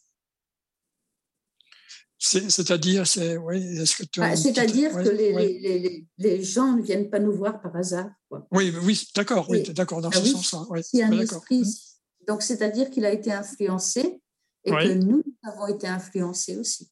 Oui. Hein? Oui, parce qu'effectivement, s'il dresse après l'autoportrait, euh, oui, oui, et il y, y, a des choses vraiment euh, qui sont extrêmement euh, précises. Mmh. Euh, et donc, on, on, voit en fait qu'il y a tout ce travail avec l'équipe spirituelle qui est, qui, est mis, qui est mis en place. Et, on arrive à des choses quand même parfois très, très surprenantes. Quoi.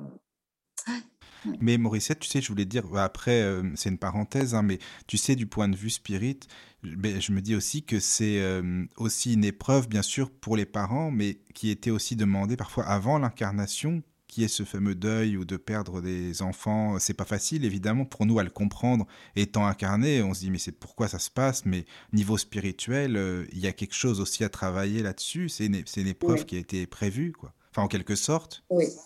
Oui, oui. Programmé, quoi, une genre de programmation. Mais, mais ça, c'est pareil, on ne peut pas le dire. Mais on ne peut pas le dire. Voilà, c'est ça. ça. non, non, mais oui, ça, c'est sûr que c'est pas à le dire. Non, ça, c'est sûr. ça, c'est clair.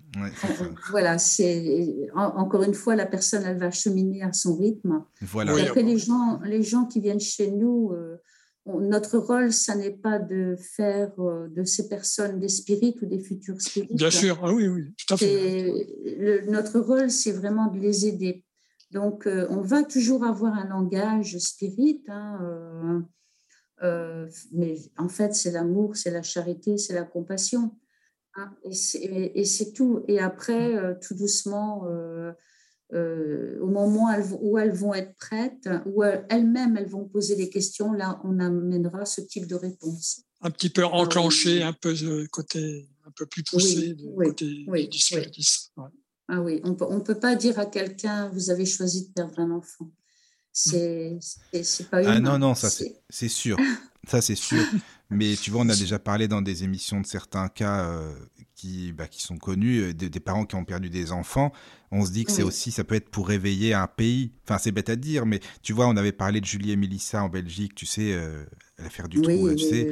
Et on se dit qu'il y a eu quand même la fameuse marche blanche, et je veux dire, c'est quand même pas rien. C'est que les gens étaient tous réunis, que ce soit les Wallons, les Flamands, tout ce que tu veux. Mm, Donc je pense que ces filles-là, elles sont pas, elles sont pas mortes pour rien. Tu vois ce que je veux dire? Oui, oui, oui, c'est vrai. C'est vrai que ça, ça ben, en fait, c'est il y a Julie et Mélissa, mais on, on peut prendre toutes les catastrophes où il y a eu beaucoup Oui. de Ouais. morts. C'est ça. Eh ben, tout ça, ça, ça, comment dire, a éveillé un mouvement de, de, de solidarité Voilà. euh, en- envers le même. hein. Tu parles de la Belgique, des, des Flamands et des Wallons. Bah oui, euh, Bah oui. là, là, là, là, ils ont marché ensemble. Voilà, c'est ça. C'est ça. vu C'est la ce seule fois. Oui, mais. malheureusement. Les Belges, hein, c'est pour ça. Ah, J'ai vécu 25 ans en Belgique. Donc, euh, Mmh. Ah oui, euh, tu connais bien. Oui. Bah oui, là, Euh, si tu dans, dans le nord, tu, tu, tu, tu viens du, du nord, vraiment, tu, non, tu- Ah oui, je suis à 10 km de la Belgique. C'est vrai que je pense que ça n'a pas servi à rien. C'est bête à Oui. dire, hein, mais euh, voilà. ouais, c'est vrai. c'est- Pour souder les Ah oui, gens, quoi. Voilà, voilà. Mais voilà, euh, on en est là aujourd'hui, c'est-à-dire que ben, notre élan, notre cœur va s'ouvrir, euh, malheureusement. quand Malheureusement, a quand ça se passe, oui. C'est ça. Voilà. Mais bon, vrai. ça s'ouvre quand même. Oui, Ça s'ouvre oui, quand oui. même. Sûr. c'est parce qu'on s'est sentis tous concernés, quoi. On Oui. s'est identifiés, en fait. C'est ça. Ah oui, c'était c'était terrible, hein, ce- cette histoire. euh, Mais oui. Julie, et- Julie et Mélissa. Mm. Oui, c'est parce qu'on en avait parlé avec, avec Caro. euh, Enfin voilà, mais c'est vrai que c'est des histoires comme ça, enfin qui sont malheureusement en fait, je pense que je pense que ces enfants-là, c'était des enfants qui sont venus pour éveiller les, les consciences. Enfin moi je le vois comme ça, tu vois. Hum, hum. Oui, oui. Alors, euh, je suis tout à fait d'accord avec toi parce que souvent on va dire bon ben si, si on prend, euh, ben, on parle de ce fameux karma. enfin, Oui, voilà. En fait, qui veut rien dire. Hein, c'est c'est- une route le karma. Oui, oui, c'est tout. oui, oui, oui. Mais après, le plus important à retenir, c'est la loi de cause à effet. C'est-à-dire que qu'est-ce que j'ai pu faire dans le passé pour que, euh, donc dans cette vie-ci hein, ou dans une vie passée, Mhm. pour que je vive des choses comme ça. Et on a toujours tendance à mettre euh, donc les épreuves sur des fautes du passé. Mais euh, dans ce que tu viens de dire, je crois que c'était Michael, hein, euh, tu disais que euh, non, c'est- tout à fait faux. Quand on reprend la philosophie spirit, il est clairement dit qu'il y a des esprits qui peuvent se réincarner et vivre des épreuves pour faire évoluer la société. Tout simplement, voilà. Et donc, Bah, euh, on pourrait parler du handicap aussi. Oui, c'est ça le euh, handicap. Il y, a, il, y a, il y plein de choses comme ça. Donc, effectivement, donc, soit que c'est la cause à effet et que c'est une épreuve, euh, comment dire, euh, euh, karmique, hein, voilà. Oui. Mhm. Soit que c'est un choix volontaire pour faire évoluer la société Moi, je pense que c'est aussi la parents. famille, les personnes de notre la- famille, tu vois. et la famille, voilà. Mais où est-ce qu'elle est la punition dans tout ça? En fait, on, on voit que le, celui qui, entre guillemets, se sacrifie fait évoluer tout un groupe. Oui, c'est ça. Ouais, ouais. Donc, personnellement, moi, derrière tout ça, je vois beaucoup d'amour. Oui.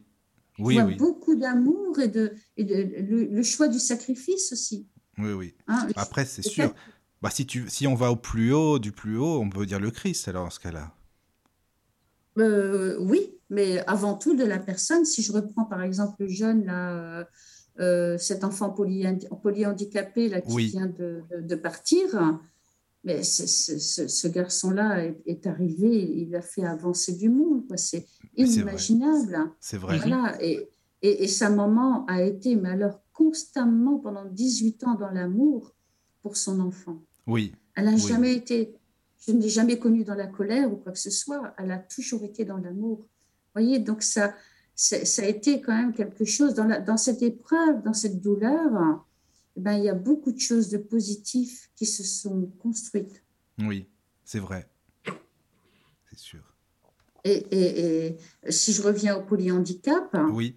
ben, ça apprend aussi aux éducateurs d'être plus dans, les, dans la Oui, c'est vrai Oh, aussi. oh, oh, oui, Oui. ça, ça c'est vrai. Ah, oui. Voilà, la, la, so- la société, elle met, euh, comment dire, en place des, des structures adaptées. Enfin, il y, a- il y a plein de choses. Il y a, y a Ah oui, plein de choses. Derrière tout ça, c'est vrai que c'est tout un, Oui, des stru- oui. des structures qui se, se mettent en place. hein. Ben oui, tout à fait. Ouais. Donc, il ne faut pas toujours voir le, comment dire, les choses euh, négatives. Elles sont dures à vivre, c'est sûr. C'est, ça reste, c'est des épreuves. Mais après, euh, c'est, il faut voir vraiment dans l'ensemble, quoi. Euh, C'est très délicat. à- Oui, c'est vrai. ouais. Oui, oui. Et on ne peut pas, on ne peut pas juger, on ne peut pas dire, ben voilà, cette, cette famille vit ça parce qu'ils ont peut-être fait ça. Non, on a. On de toute façon, il ne faut jamais, jamais être dans le jugement. Non, non puis on n'a pas les éléments, de toute façon. Ben non, ben c'est ça. Euh, non, c'est parce que Maurice avait parlé des soins palliatifs tout à l'heure. Euh, tu avais expliqué, enfin, je crois que c'était hors antenne en fait, euh, comment ça se passait au niveau des soins palliatifs. Ah oui, oui, oui, oui, oui. Ah, oui, oui, Je vous avais expliqué donc, que j'avais fait neuf années de soins palliatifs. Et euh, euh, bon, c'est vrai qu'on associe ça vraiment à la tristesse, à la fin de vie, à, des choses qui sont quand même lourdes et, parfois négatives, à la douleur, à la maladie. Mais euh, ça va peut-être vous surprendre, mais pendant ces neuf années de vie, donc de bénévolat, j'ai vraiment vécu des moments extraordinaires, des moments pleins de vie, des moments d'authenticité inimaginables pourquoi? Parce que, ben, en fait, les, les, gens qui sont euh, dans leur, euh, dans leur lit, hein, euh, c'est des personnes qui ont perdu tous les masques qu'ils avaient, hein, qu'on nous impose. Oui, oui, Vous voyez? Et donc, et, et, on rencontre vraiment des, des, personnes extraordinaires. Et personnellement, donc j'ai eu la chance de tomber, de, de, vivre tous ces moments-là avec une équipe vraiment qui étaient investis et des médecins qui étaient, mais vraiment les soins palliatifs dans leur, euh, comment dire, euh, dans, dans, leur vérité. Tout, enfin, mm. on, a vécu des choses extraordinaires. Vous voyez, par exemple, aller sortir les malades pour euh, les amener chez eux et que ces personnes, cette maman pouvait passer les derniers moments, son dernier anniversaire avec ses enfants et sa famille. Voilà. Donc, j'ai pu, pu vivre ça. Aller, euh, les souvenirs qui me restent, c'est vraiment quand même, je disais, très, très, très positif, des, moments pleins de sourires. C'est un peu comme des enfants. Je me souviens d'un monsieur, et euh, donc je l'emmène. Euh, il était faible, hein, vous ne pouvez pas vous imaginer, et maigre. Hein, et je l'emmène donc au restaurant pour fêter aussi son anniversaire. Et il me dit, je veux une dernière fois toucher le sable. Et donc, euh, je l'ai amené. On est, euh, l'hôpital maritime des Huit-Côtes est, sur le bord de, mer. Et donc, je l'ai amené euh, sur le sable. Et puis, il, a couru comme un enfant. il a couru ah comme un enfant. il a perdu son pantalon. Ah. Il s'est allongé dans le sable. Il a fait, vous savez, comme les enfants font dans la neige là, pour faire un ange. Ah, d'accord. Voilà. Euh, mais il a vécu ces derniers moments-là, c'était magique. Il est mort trois jours après. Vous voyez, donc euh, on, a cette image-là des soins palliatifs, mais jusqu'au bout, ces gens sont vivants. Moi, c'est un petit peu ça que je voulais aborder tout à l'heure quand je parlais justement des, soins palliatifs, parce que moi, je, je ressentais comme ça ces, ces, dialogues, tu vois, avec les, même les personnes âgées, mais surtout avec, dans les soins palliatifs, parce que je, voyais ça un petit peu même chez les personnes âgées. Ils retombent parfois, ils aiment bien raconter leur histoire, euh, euh, ah comment ils vivaient, euh, leur métier. Et, ça, ça, ça m'a toujours, toujours intéressé, tu vois. Donc, et c'est pour ça que les, les, les gens m'aimaient bien parce que j'étais à leur écoute puis j'étais curieux de, de, savoir comment ils vivaient, etc. Et donc, c'est pour ça qu'une fois, j'avais parlé souvent avec euh, des médecins euh, c'est vrai que ça, ça me botterait de, de, de, de, aider de parler comme ça avec euh, une personne en fin de vie, quoi. Voilà. Donc, euh, ça, m'est toujours resté ça, tu vois. Donc, ça ne me surprend pas ce que tu le dis, toi, d'avoir été dans le bonheur d'écouter ces, ces gens-là en, en, fin de vie, quoi. C'est oui. formidable. Ouais. Et, et, aussi pouvoir vivre des moments intenses avec eux. Il faut savoir que euh, à Zuidcote, donc euh, on avait des projets, donc on, allait chercher les malades, il y avait un atelier mmh. et on a fait euh, des expositions de peinture, donc peinture sur soie. S'ils ne savaient pas faire, on leur apprenait. Bien sûr. Ou ils faisaient autre chose. Mais il y avait donc, et ces objets étaient vendus ben, pour pouvoir acheter par exemple des perruques ou des choses comme ça pour mmh. les Hein, pour les femmes qui, qui, qui, faisaient de la chimiothérapie. Mais il y a des personnes qui ont participé à ces ateliers, elles sont mortes avant l'exposition, mais ça a été pour elles un, moment, comment dire, le moyen de leur dire qu'effectivement, elles étaient en fin de vie, mais qu'elles étaient encore vivantes jusqu'au bout, qu'elles avaient un prénom, qu'elles un nom. étaient encore raccrochées à la vie, euh, donc euh, jusqu'au dernier moment. Mmh. voilà, et que c'était pas, elles n'étaient pas juste une maladie, parce que avant d'arriver en soins palliatifs, vous êtes un cancer, vous êtes euh, un stade, vous êtes un numéro, de, un numéro, de, chambre, mais vous perdez votre identité. C'est vrai, ça. Et là, voilà. Et là, en soins palliatifs, leur identité, elle était restituée. Voilà, mm. c'était Nicole, c'était Pierre, c'était Jacques, c'était. c'était plus une maladie, c'était un être humain. Voilà. Donc, les soins palliatifs, c'est plein de vraiment beau, de très bons moments, malheureusement, qui sont vécus dans la souffrance mais ça reste quand même des moments de vie exceptionnels. Mm. Et par exemple, s'il y a des gens euh, en soins palliatifs qui demandent, euh, je sais pas, à, discuter avec un, un, prêtre, un pasteur, ou par exemple, je sais pas moi, si ça leur fait du bien, par exemple, il y en a aussi qui sont là, tu penses? Ah ben, c'est pas que je pense, c'est que je l'affirme. Ah oui, donc c'est sûr, euh, d'accord. Ah oui, oui, oui, oui, c'est que à il, y a, il, y a, même dans les hôpitaux qui circulent, donc pas seulement que dans les soins palliatifs. Oui, oui, non, mais ça, ah je, ne suis pas surpris. Hein. Oui, Et puis, il y, a, il y, a même les, comment dire, les derniers sacrements qui sont donnés, que ça soit euh, fait avec un imam, avec un catholique. Ou, mmh. Ah oui, oui, bien sûr. Ah oui, oui, oui. Mmh. Il n'y a, a, pas du tout de barrière. Pas du tout. Non, non, il y a pas. non, mais parce que quand je te demande ça, parce que comme on met tellement de barrières maintenant pour ces choses-là, tu vois ce que je veux dire, tout ce qui est. Non, moi, quand j'étais opéré, quand j'étais opéré de mon cancer, c'est vrai, il y a une, religieuse qui est, qui est, venue aussi, par, par ah, exemple, tu vois. Donc, ah, oui, euh, oui. Oui. Non, non, c'est. Euh, en tout cas, Zvitcode, c'est comme ça. Hein, euh, vraiment. Mmh. Euh, oui, il n'y a, y a, y a, pas de barrière. Tout, tout tombe, en fait. Voilà. Mmh. C'est vraiment le, pour amener le, le, le comment dire, le, bien-être et, la sérénité chez celui qui doit partir. Oui, oui, la sérénité. Quelle que soit sa religion. C'est ça, oui. Moi, je le vois comme ça. Oui, oui. Non, mais c'est super important. C'est pour, c'est pour ça qu'on vous doit un, grand, grand merci euh, tu vois, donc, euh, pour ça. Hein.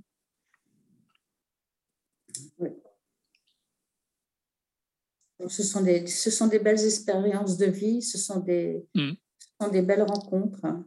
Euh, oui, c'est vrai. C'est sûr. Et qui, qui, qui, nous enrichissent énormément, en fait. Ah oui, et puis aussi, euh, certainement, une autre manière de voir la vie aussi euh, pour soi, par exemple. Tout à fait. Tout à fait. Bien sûr. On Il y a un deuxième domaine, j'ai un deuxième domaine qui à peu près me fait la, donne la même sensation, c'est handicapés mentaux, tu vois. Que je tire mon chapeau euh, aux, gens qui, qui, soignent ces types de, d'handicap mmh, parce que c'est, pas facile. Mmh, mmh un sacré caractère. Hein. Oui, Mon, cousin, il avait commencé, euh, il n'a pas tenu. Ah, il n'a pas tenu. Ah oui, mais ça me surprend. Et pourtant, il est policier maintenant. Ah. mais là, il n'a pas tenu, hein, il n'en pouvait plus. Mm. Non, c'est particulier, hein, c'est un univers particulier aussi. Oui. Bah, ce sont des métiers, euh, voilà, c'est, on travaille avec le cœur. Hein, euh. Oui, oui bah, c'est ça, sinon il ne faut pas le faire. oui. J'étais éducatrice spécialisée, je travaillais avec mmh. justement des, personnes déficientes et beaucoup mmh. avec des enfants euh, autistes et mmh. des gros troubles du comportement. Et voilà, quoi. Mais si on n'aime pas ce métier, si on n'aime pas les enfants, c'est compliqué de faire ça, non, ouais, c'est pas la peine. Un, sacerdoce, hein, ça, c'est vrai. Et vous avez des, enfin, je ne vais pas dire une liste de questions, mais vous avez des, questions bien spécifiques à, à poser euh, aux personnes euh, endeuillées ou, vous y allez au ah feeling ou bien il y a vraiment ah des critères à... Enfin... Non, euh, on, part toujours de la personne, de son histoire. En fait, c'est elle qui a la parole et c'est elle qui va nous tendre la perche. Et, c'est à nous, justement, avec les formations qu'on a reçues, de savoir saisir les mots pour pouvoir mmh. reformuler. Voilà. C'est, mhm. Mais il n'y a, pas du tout de liste de questions. Mm. C'est vraiment. Euh, chaque, histoire est différente, chaque personne est différente. chaque besoin pour ces personnes sera différent aussi. Donc, c'est, on, est vraiment dans, dans l'individuel. Oui. Oui, effectivement, comme, tu dis, euh, comme tu dis, saisir les mots importants, et puis voilà. Voilà, voilà, et, ça se fait naturellement, spontanément. Hein, ah bah oui, je me doute à la longue, c'est sûr. Hein. Ah, peut-être les attitudes à éviter. Hein, oui, ah oui, ça c'est bien. Oui, ah, bah oui, oui, oui, oui c'est important. Euh, mm. Voilà, ce... Euh, aussi ne, pas essayer de lui montrer qu'il doit aller vers une autre vie, là, que c'est le moment, qu'il doit se débarrasser des affaires, hein, du défunt. Non, ça, ça c'est la personne qui le sent. On n'a pas à décider pour elle. Hein. Euh, ne pas minimiser la perte non plus. Euh, la confrontation, hein, euh, si cette personne se met en colère, laissez-la rentrer dans sa colère. Elle est légitime, sa colère. Mmh. Ne pas amener non plus la, la oui, la provocation, éviter le maternage, aider quelqu'un, ce n'est pas tout faire pour elle, c'est l'accompagner. Accompagner, c'est être avec. Hein, ce n'est pas porter ses valises. Donc, euh, elle a son travail à faire et c'est à partir de ce travail et des efforts qu'elle va faire qu'elle pourra faire son travail de deuil. Bien sûr. Hein? voilà. Après, il faut faire attention à l'interprétation, c'est-à-dire, euh, elle va commencer une phrase, n'allez pas finir sa phrase. Hein, n'allez pas interpréter ou mélanger votre histoire dans son histoire, ça je l'ai déjà dit. Mm-hmm. Euh, ne pas la culpabiliser par exemple, avec une personne qui s'est suicidée, mais euh, vous n'avez pas vu les signes, euh, il devait avoir des signes, vous ne les avez pas vus. Euh, donc là, vous amenez la personne, l'endeuillée, à se culpabiliser. Ben non, je ne les ai pas vus. ou alors autre chose, mais par exemple, vous ne pleurez pas, vous n'avez pas pleuré, mais c'est pas normal. Quand on perd un être cher, on doit pleurer. Ça aussi, c'est faux. On ne pleure pas obligatoirement. On va pleurer à un moment donné mais ce sera peut-être pas à ce moment-là. Mais voilà, c'est ça. Chacun est différent, et heureusement, chacun, est différent, bien sûr. Voilà. Hmm. Après, ne pas l'interrompre, jamais interrompre cette personne lorsqu'elle parle, euh, ne pas minimiser ses émotions et la situation, ce qu'elle vit, même si ça vous semble euh, trop, comment dire, euh, trop, trop fort. Ah non, c'est pareil, c'est. C'est comme elle le ressent vraiment, et puis voilà. Quoi. voilà. Ce sont ses Hein Après, ne jamais faire de comparaison, ça aussi c'est un tort, hein, surtout dans les moments de silence. Bon, on va comparer son deuil avec un autre. Non, euh... c'est pas bon. Hein. Donc voilà, tout ça, ce sont des choses euh, à éviter. Après, vous avez des, euh, pour les personnes qui sont intéressées, bon, ça je le dis, et, ben, il y a la grille de porteur hein, par rapport aux attitudes, hein, donc le jugement, l'évaluation, l'interprétation, le soutien, l'investigation. Donc, savoir poser les bonnes questions, hein, euh, questions ouvertes. Après, ne pas trouver les solutions, c'est pas à nous à amener des solutions à cette personne. C'est à nous à l'amener vers ses propres solutions. C'est différent. C'est différent. Ah on n'a pas, on n'a pas à lui amener des réponses. Non, c'est à elle à trouver ses réponses. Voilà. Et après, comment dire, il faut savoir écouter les demandes cachées. Hein, euh, euh, derrière une phrase, elle peut, une phrase peut simplement vouloir dire aidez-moi. Ou une autre phrase peut vouloir dire, donc ce sont ce qui n'est pas verbalisé, dites-moi ce que je dois faire, dites-moi euh, j'ai peur, encouragez-moi. Vous voyez, donc ça, là par exemple, si elle vous dit j'ai envie de laisser tout tomber, ben, là c'est une demande d'aide c'est encouragez-moi, j'ai peur, j'ai peur de l'avenir. Vous voyez, donc voilà, c'est encore une fois, c'est des formations qu'il faut faire euh, pour euh, euh, partir, j'ai envie de dire, avec les meilleurs outils possibles. Quoi. Mmh. Hein. Mais par exemple, tu sais, une, une femme qui, admettons, hein, qui perd son, son mari, enfin, ou son compagnon, peu importe, comment ça se passe, par exemple, admettons, elle, elle s'interdit aussi de vivre une nouvelle histoire, par exemple, même au bout de longtemps, ça peut arriver aussi, tu vois, qu'elle soit peut-être amoureuse, mais qu'elle s'empêche parce qu'elle a toujours euh, l'ex dans la tête ou, euh, ou elle a peut-être peur que lui euh, vienne, point de vue spirit. Enfin, tu vois, je veux dire, c'est un peu compliqué parfois aussi. Oui. Alors, ben, là, ce que tu viens d'expliquer là, ça veut dire que la femme, elle se culpabilise d'être. Oui, c'est ça. C'est ça, Et donc, ben, c'est pareil, il faut l'amener à se déculpabiliser. Voilà, Ouais, donc oui. ça c'est Ouais, du ouais. côté, on va dire, physique, du côté du travail d'écoute, etc. Côté psychologique. Et après, au niveau spirituel, il faut savoir que la plupart du temps, les, les esprits, tout ce qu'ils souhaitent, en fait, c'est que la, la personne qui reste, le vivant, continue son existence. Voilà, Ouais, parce que Ouais. la- la- la- l'amour pour le la- l'amour c'est pas quelque c'est pas une chaîne hein, euh, qu'on qu'on attache à un pied et à un autre Bah hein. voilà, c'est c'est ça. euh, c'est Oui. c'est aussi souhaiter que l'autre soit heureux et Oui. dans ces esprits là quand ils se sont bien dégagés donc de la de la matière de nos idées aussi hein, euh, Oui, oui. eh ben, tout ce qu'ils souhaitent, euh, ben, c'est que l'autre soit heureux et continue son cheminement, même Ouais, si c'est important. c'est sans eux. Voilà. C'est bien de le dire, oui, non, mais tu as raison. Enfin, je suis d'accord avec ça ouais. aussi. Et ça peut être l'inverse aussi, une personne qui est dans le déni et puis bah, qui continue sa vie, euh, limite, qui a quelqu'un euh, quasiment aussitôt ou quoi, et qui. Qui, qui, enfin, tu vois ce que je veux dire, ça peut être aussi, euh, Ah ouais. peut être le sens inverse aussi. Oui, alors là, là, là, faut vraiment être vigilant. On ne peut pas faire grand-chose parce que ces gens-là, c'est des bombes à retardement. Ah oui, c'est ça. C'est-à-dire que voilà, ils sont dans le déni, ils sont donc ils refusent le- la réalité. Oui, et donc oui. à un moment donné, ils vont être confrontés. On est dans un deuil pathologique là. Ah oui, Donc, ils demandent vraiment une prise en charge avec un psychologue ou un médecin psychiatre, mais en tout cas euh, avec euh, quelqu'un de qualifié pour les accompagner. Parce Oui. que lorsque la, comment dire, la soupape, elle va s'enlever, ça va être euh, oui. quelque chose de dramatique. Parce que la personne, elle peut peut-être penser qu'elle est amoureuse, mais finalement, elle n'a pas fait son deuil. Tu vois ce que je veux dire? Donc, en fait, c'est pas. Oui, alors ça, c'est encore autre chose. Ça, c'est encore euh, une autre euh, question.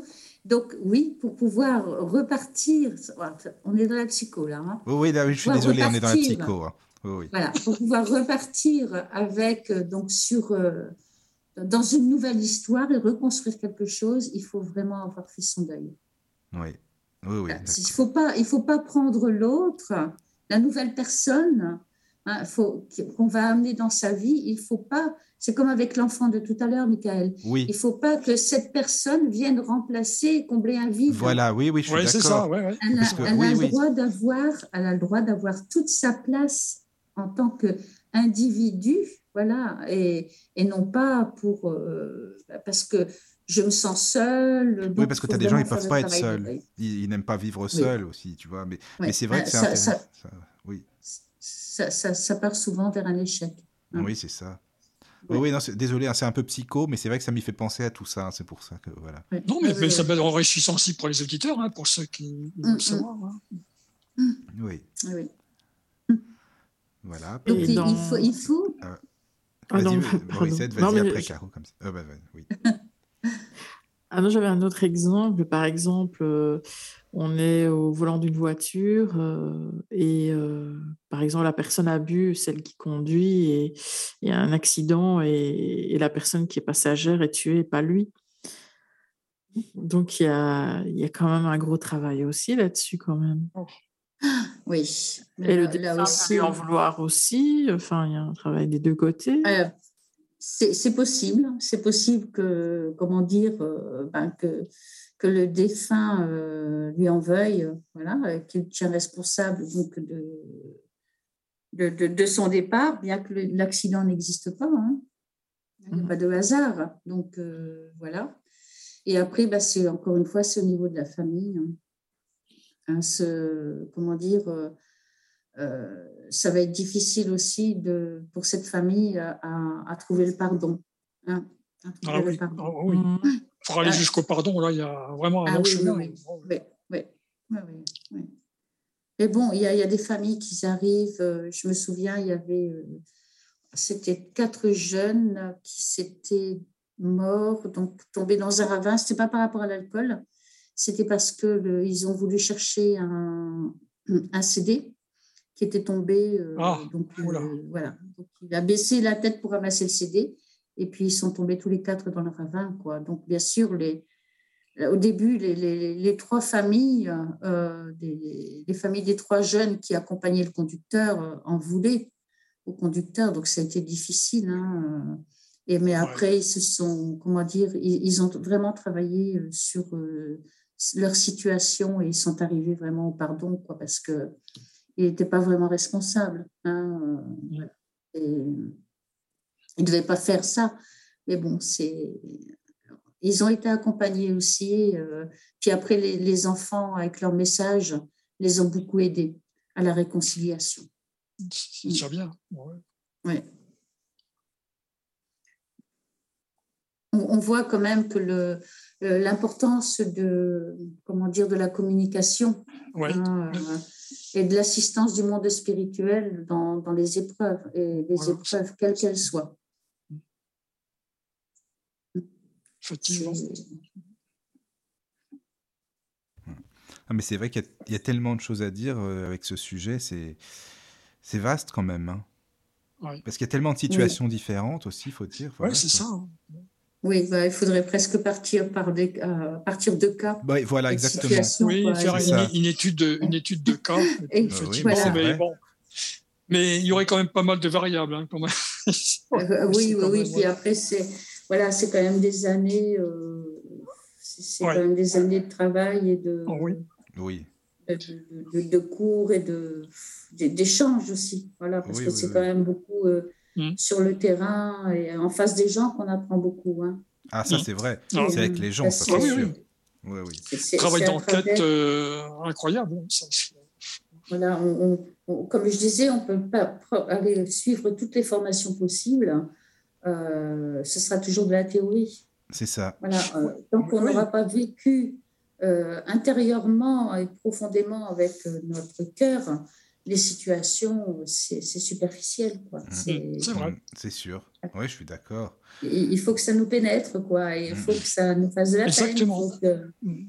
Hein, faut... il, y a, il y a ça aussi, quelque chose de très important dans ce domaine-là, c'est que parfois, on, on, va garder et contrôler nos émotions et nos sentiments et ils vont nous effrayer. Pourquoi? Parce que ben, justement, on voudra peut-être trop laisser la place à l'autre, à celui qui a besoin de pleurer. Et là-dessus, moi, j'ai pris une bonne leçon par, le, par la psychologue donc, de l'hôpital maritime de Zuidcote. Et euh, donc, je fuyais un couple, le, comment dire, le mari venait de, de, de mourir. Et la, la, dame, elle me cherchait, elle me cherchait dans les couloirs. Et en fait, moi, je la fuyais. Et donc, la psychologue m'a rattrapée, elle m'a dit que je devais arrêter de fuir. Et elle m'a demandé pourquoi est-ce que tu fuis? Mais je dis parce que j'ai peur de pleurer. Et, euh, ah, ah, d'accord. Hein? Et pourquoi? Parce que ben, on s'attache aux gens. Vous voyez, on s'attache. Oui, en tendance, oui, c'est vrai. Mmh. Et, et, donc, elle m'a dit non. Elle dit tu vas, tu vas vers elle et tu pleures avec elle. Tu pleures avec elle parce que tu vas lui montrer que son histoire, elle te touche et que tu lui amènes toute l'attention que tu peux lui amener à ce moment-là. Voilà. Donc, euh, il ne faut pas, comment dire, il faut rester solide, mais il faut aussi savoir ben, exprimer et dire que euh, toute la compassion, toute l'empathie qu'on va avoir pour cette personne, c'est important. Alors, juste, excuse-moi, encore une petite parenthèse, c'est pas parce qu'on est spirit, hein, malheureusement, si tous les spirites avaient de l'empathie, ce serait super. Moi, je dis, ça serait vraiment hyper bien. Parce que c'est vrai que c'est déjà arrivé avec un, deuil de ma meilleure amie, avec un spirit qui n'avait aucune empathie, euh, qui comprenait pas, qui dit bah attends ça va pas encore, juste après l'enterrement ça devrait aller aussitôt, euh, tout de suite, c'est pas normal. Vu qu'on est spirit, on n'est pas censé avoir de, enfin voilà, tu vois ce que je veux dire quoi. De... C'est un peu bizarre pour moi, mais bon bref. Ouais, oui, oui. Et, justement, c'est pareil. Oui, oui, oui, mais c'est bien de. Oui, justement, c'est pour ça quand, quand tu dis euh, c'est légitime de pleurer, d'avoir bah, évidemment des émotions, et c'est pas parce qu'on est spirit que justement on n'a pas d'émotions, parce qu'on sait qu'il y a quelque chose après la mort, quoi. Pas, du tout, quoi.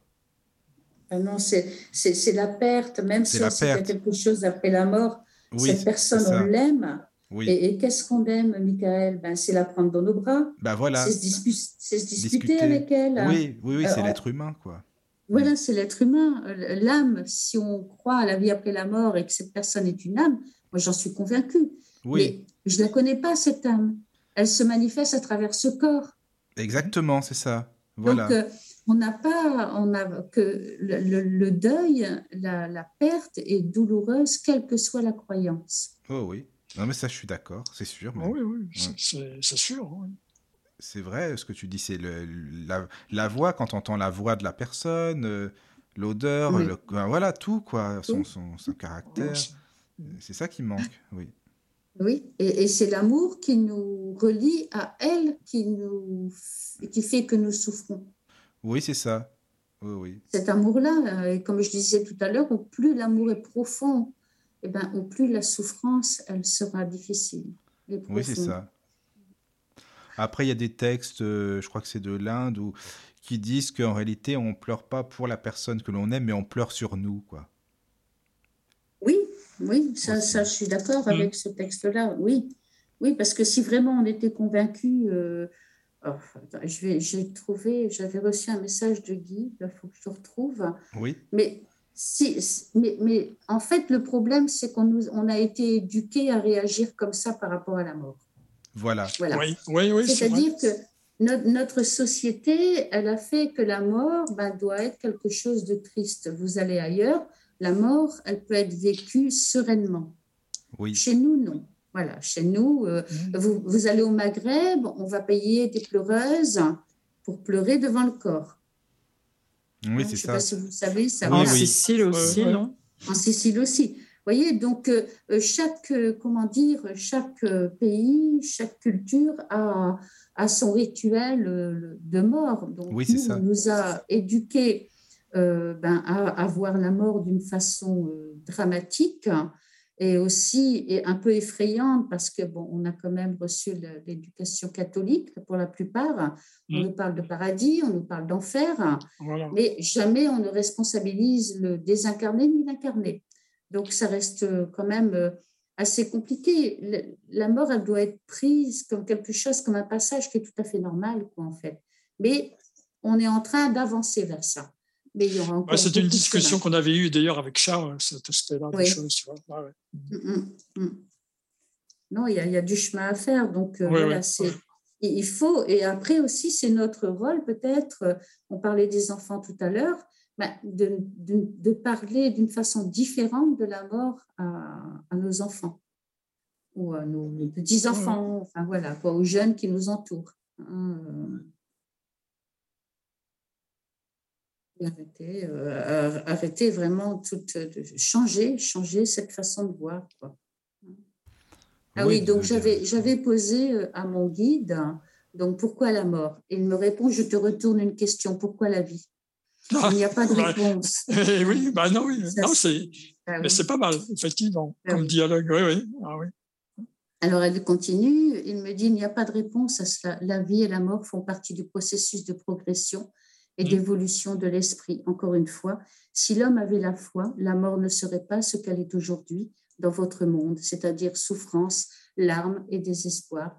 Elle mm. serait simplement une simple transition, le passage d'un état à un autre, vous conduirez vos morts à la fin au néant et elle n'est qu'un alors vous conduisez pardon vos morts à la fin et au néant alors qu'elle n'est qu'un passage tout comme l'homme passe par l'enfance vous voyez comme c'est simple hein, voilà et c'était la réponse de, de, de Alizé hein.